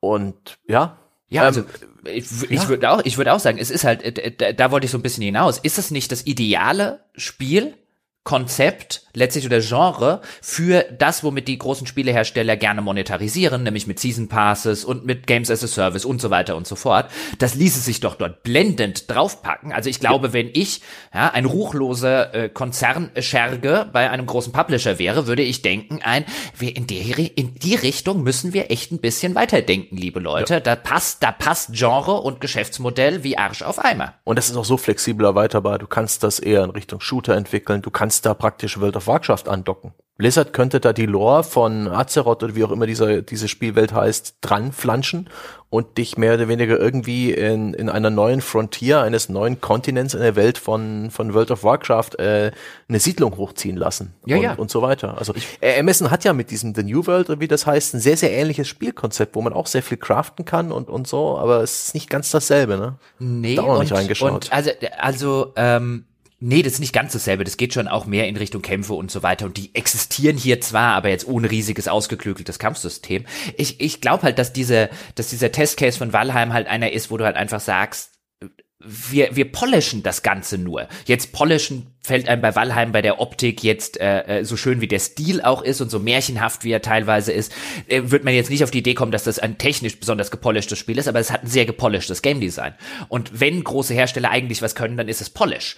Und dazu sagen und da jetzt noch eine gepolischte Optik oben drauf zu setzen, da muss doch ein Markt dafür sein. Die ganze Zeit hat man wahrscheinlich oder wäre mein mein Tipp gesagt, dass einem der Survival Markt halt einfach zu klein ist und jetzt so ein Valheim, das mal im Early Access aus dem Stand in einem Monat äh, 5 Millionen äh, Stück absetzt, äh, sagt eigentlich, der Markt ist ziemlich groß, wenn man es richtig verkauft. Und bei der Verkaufe glaube ich halt nach wie vor Solo-Modus. Solo-Modus hat mehr Valheims verkauft als alles andere. Das ist meine Theorie. Äh, spannende These. Durchaus möglich. Das kann ich überhaupt nicht einschätzen, wie hoch der Anteil ist von Leuten, die kooperativ spielen, zumal das ja auch keine Server, keine dedizierten Server aus dem Spiel rausgibt. Du musst den dann noch extra extern mieten oder halt einen Headless-Server aufsetzen. Das heißt, die, das, die Software auf deinem Rechner laufen lassen, ohne dass da irgendwie ein Spielbildschirm angezeigt wird, einfach damit andere drauf zugreifen können. Ähm, da, da könnte ein Blizzard, eine Activision ähm, durchaus mehr bringen und auch das Interface da kann man noch so viel verbessern. Die UI, ähm, ohne dass man an die Grafik rangeht, gibt's da noch so viel Feintuning und auch äh, Min-Maxing, was die großen Publisher auch eben vermögen, weil sie die Fachkräfte haben. Ich bin super gespannt, ob das jetzt innerhalb der nächsten anderthalb, zwei Jahre ähm, den, den AAA Versuch gibt, in dem Genre zu wildern, weil eigentlich hatten wir den Hype der Survival-Spiele ja schon hinter uns mit Ark, äh, Survival Evolved, mit Rust aber die Spiele waren halt noch was völlig anderes als Valheim. Die waren deutlich erbarmungsloser, deutlich ähm, mehr in Richtung PvP getrimmt und das, ich glaube, ist genügend Unterscheidung, was Valheim jetzt macht, dass man damit wieder komplett neu anfangen kann und dieses, dieses Rezept durchaus nochmal neu im Mainstream streuen kann. Ja, und ähm, wenn du, wenn du an, wenn du dir, wenn du dir die Entwicklung anguckst, also in vielerlei Hinsicht ist das zum Beispiel durchaus vergleichbar mit einem Genshin Impact, das wahrscheinlich das erfolgreichste Spiel 2020 gewesen ist von monetären, äh, von einem monetären Gesichtspunkt aus, weil es beides zumindest, also äh, kannst beides Koop spielen, aber es gibt beides auch die Möglichkeit, einfach so eine Art Online-Spiel in, in völlig unterschiedlichen Genres und völlig unterschiedlichen Ausprägungen, aber solo zu spielen. Und ich glaube, dieses Solo-Online-Spiel oder dieses Solo-Game as a Service oder wie du es auch immer nennen willst, das ist ein Markt, der noch vollkommen unerschlossen ist, wo viele Hersteller immer gedacht haben, ein, naja, wenn dann diese quasi Modelle dann sehr, sehr extrem auf Koop oder auf kompetitiv oder halt auf Mehrspielerzwang sozusagen gesetzt. Und ich glaube, du musst viel mehr denken, wenn du finanziell erfolgreich sein willst. Ich rede jetzt nicht von einem solche Spiele will ich unbedingt haben oder sowas, sondern einfach, wenn, wenn ich drauf gucken würde auf, auf, auf, aus einer monetären Sicht, dann würde ich denken, nein, nein, die Leute wollten schon immer Solo-Spiele. Weißt du, wir werden jetzt bestimmt den einen oder anderen Hörer haben, der als Feedback ähm, ins Forum jetzt zum Beispiel nach dieser Folge schreibt, ja, was, also ich verstehe das mit dem ganzen Solo-Argument vom Jochen nicht. Ähm, wer spielt denn solche Spiele solo? Und dann sag ich wahrscheinlich 90 Prozent. Wenn du dir nämlich die Zahlen aus ungefähr jedem Spiel anguckst, das nicht dich automatisch äh, zwingt, in eine Gruppe oder so zu gehen. Ich meine, wie viele Leute spielen denn World of Warcraft nicht solo, zum Beispiel? Und seit ich EverQuest und Co. gespielt habe, war es immer die Sache ein, welche Klasse kann am besten solo? Und das war die meistgestellte Frage in jedem dieser Foren. Äh, die Leute wollen Solo spielen, die Leute wollen auch Solo-Spiele spielen, die nicht auf Solo-Spiele ausgelegt sind und Co.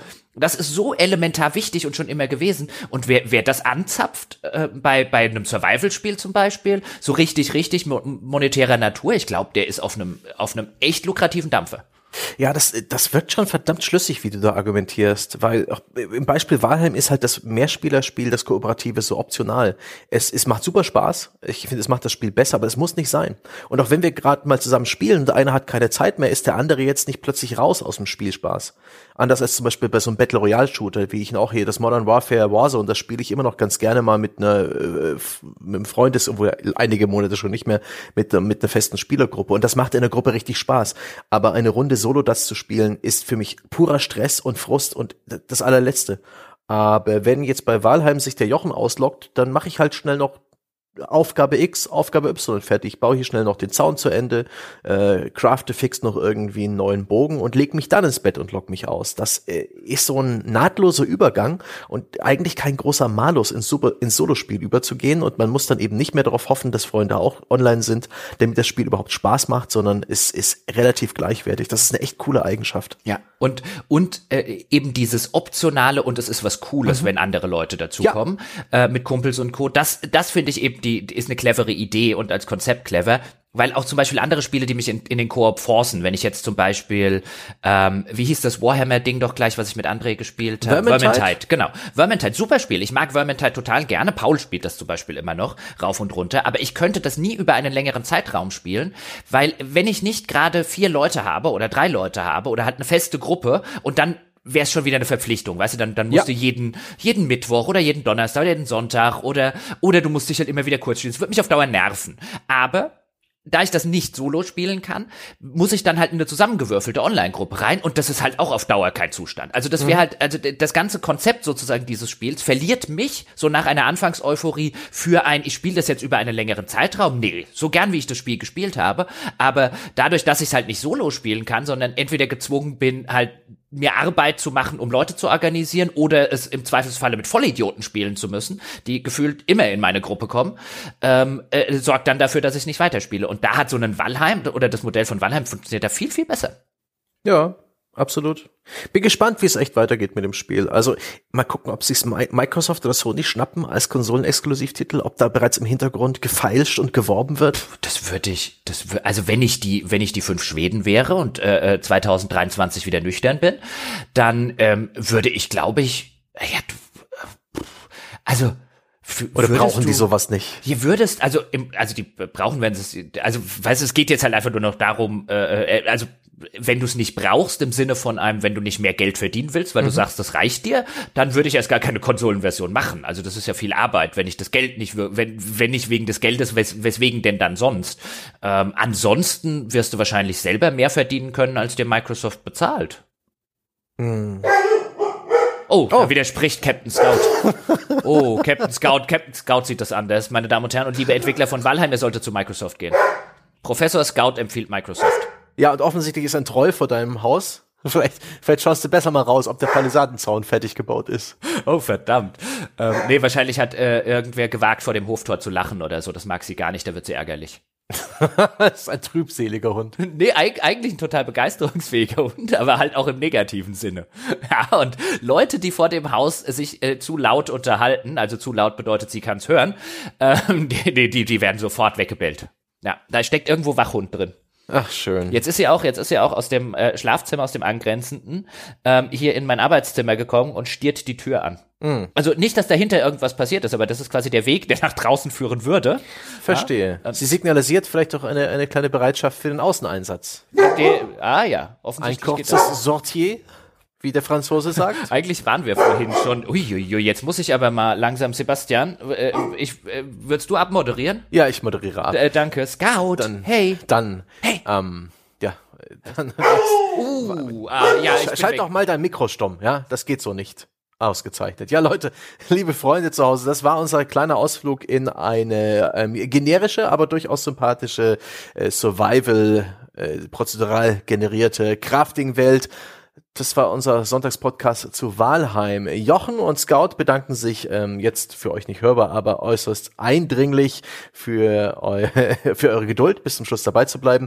Das ist sehr freundlich von euch und zum Schluss gibt's wie gewohnt Werbung und äh, Nachrichten im eigenen Sinne. Zum einen, wenn ihr Diskussionsbedarf habt zu diesem oder zu unseren anderen Podcasts, meldet euch im Weltbesten Spieleforum unter forum.gamespodcast.de De. Wir freuen uns außerdem sehr, wenn ihr diesen Podcast bewertet. Keine Ahnung, wo ihr den hört. Äh, bei iTunes und bei Spotify gibt es da sicherlich Möglichkeiten der nach oben gestreckten Daumen, der fünf Sterne oder der, vielleicht sogar des kurzen Textbeitrages. Ich bin der Meinung, hier und da könnte uns das bei der ach so wichtigen Sichtbarkeit unseres Podcast-Projekts durchaus helfen.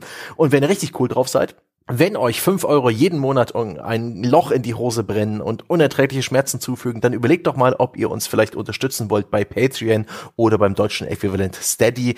Da wird unser Projekt nämlich von über 5000 fantastischen Menschen, Menschen ausschließlich unterstützt, weswegen wir auch so wunderbar 100% unabhängig sind und machen können, worauf wir Lust haben. Wenn euch das interessiert, informiert euch einfach mal unter gamespodcast.de slash abo. Da haben wir auch für euch so ein paar Schnupperinhalte so hingestellt, damit ihr euch ein Bild machen könnt von den Podcast-Formaten, die wir so unter der Woche für unsere Bäcker verstreuen.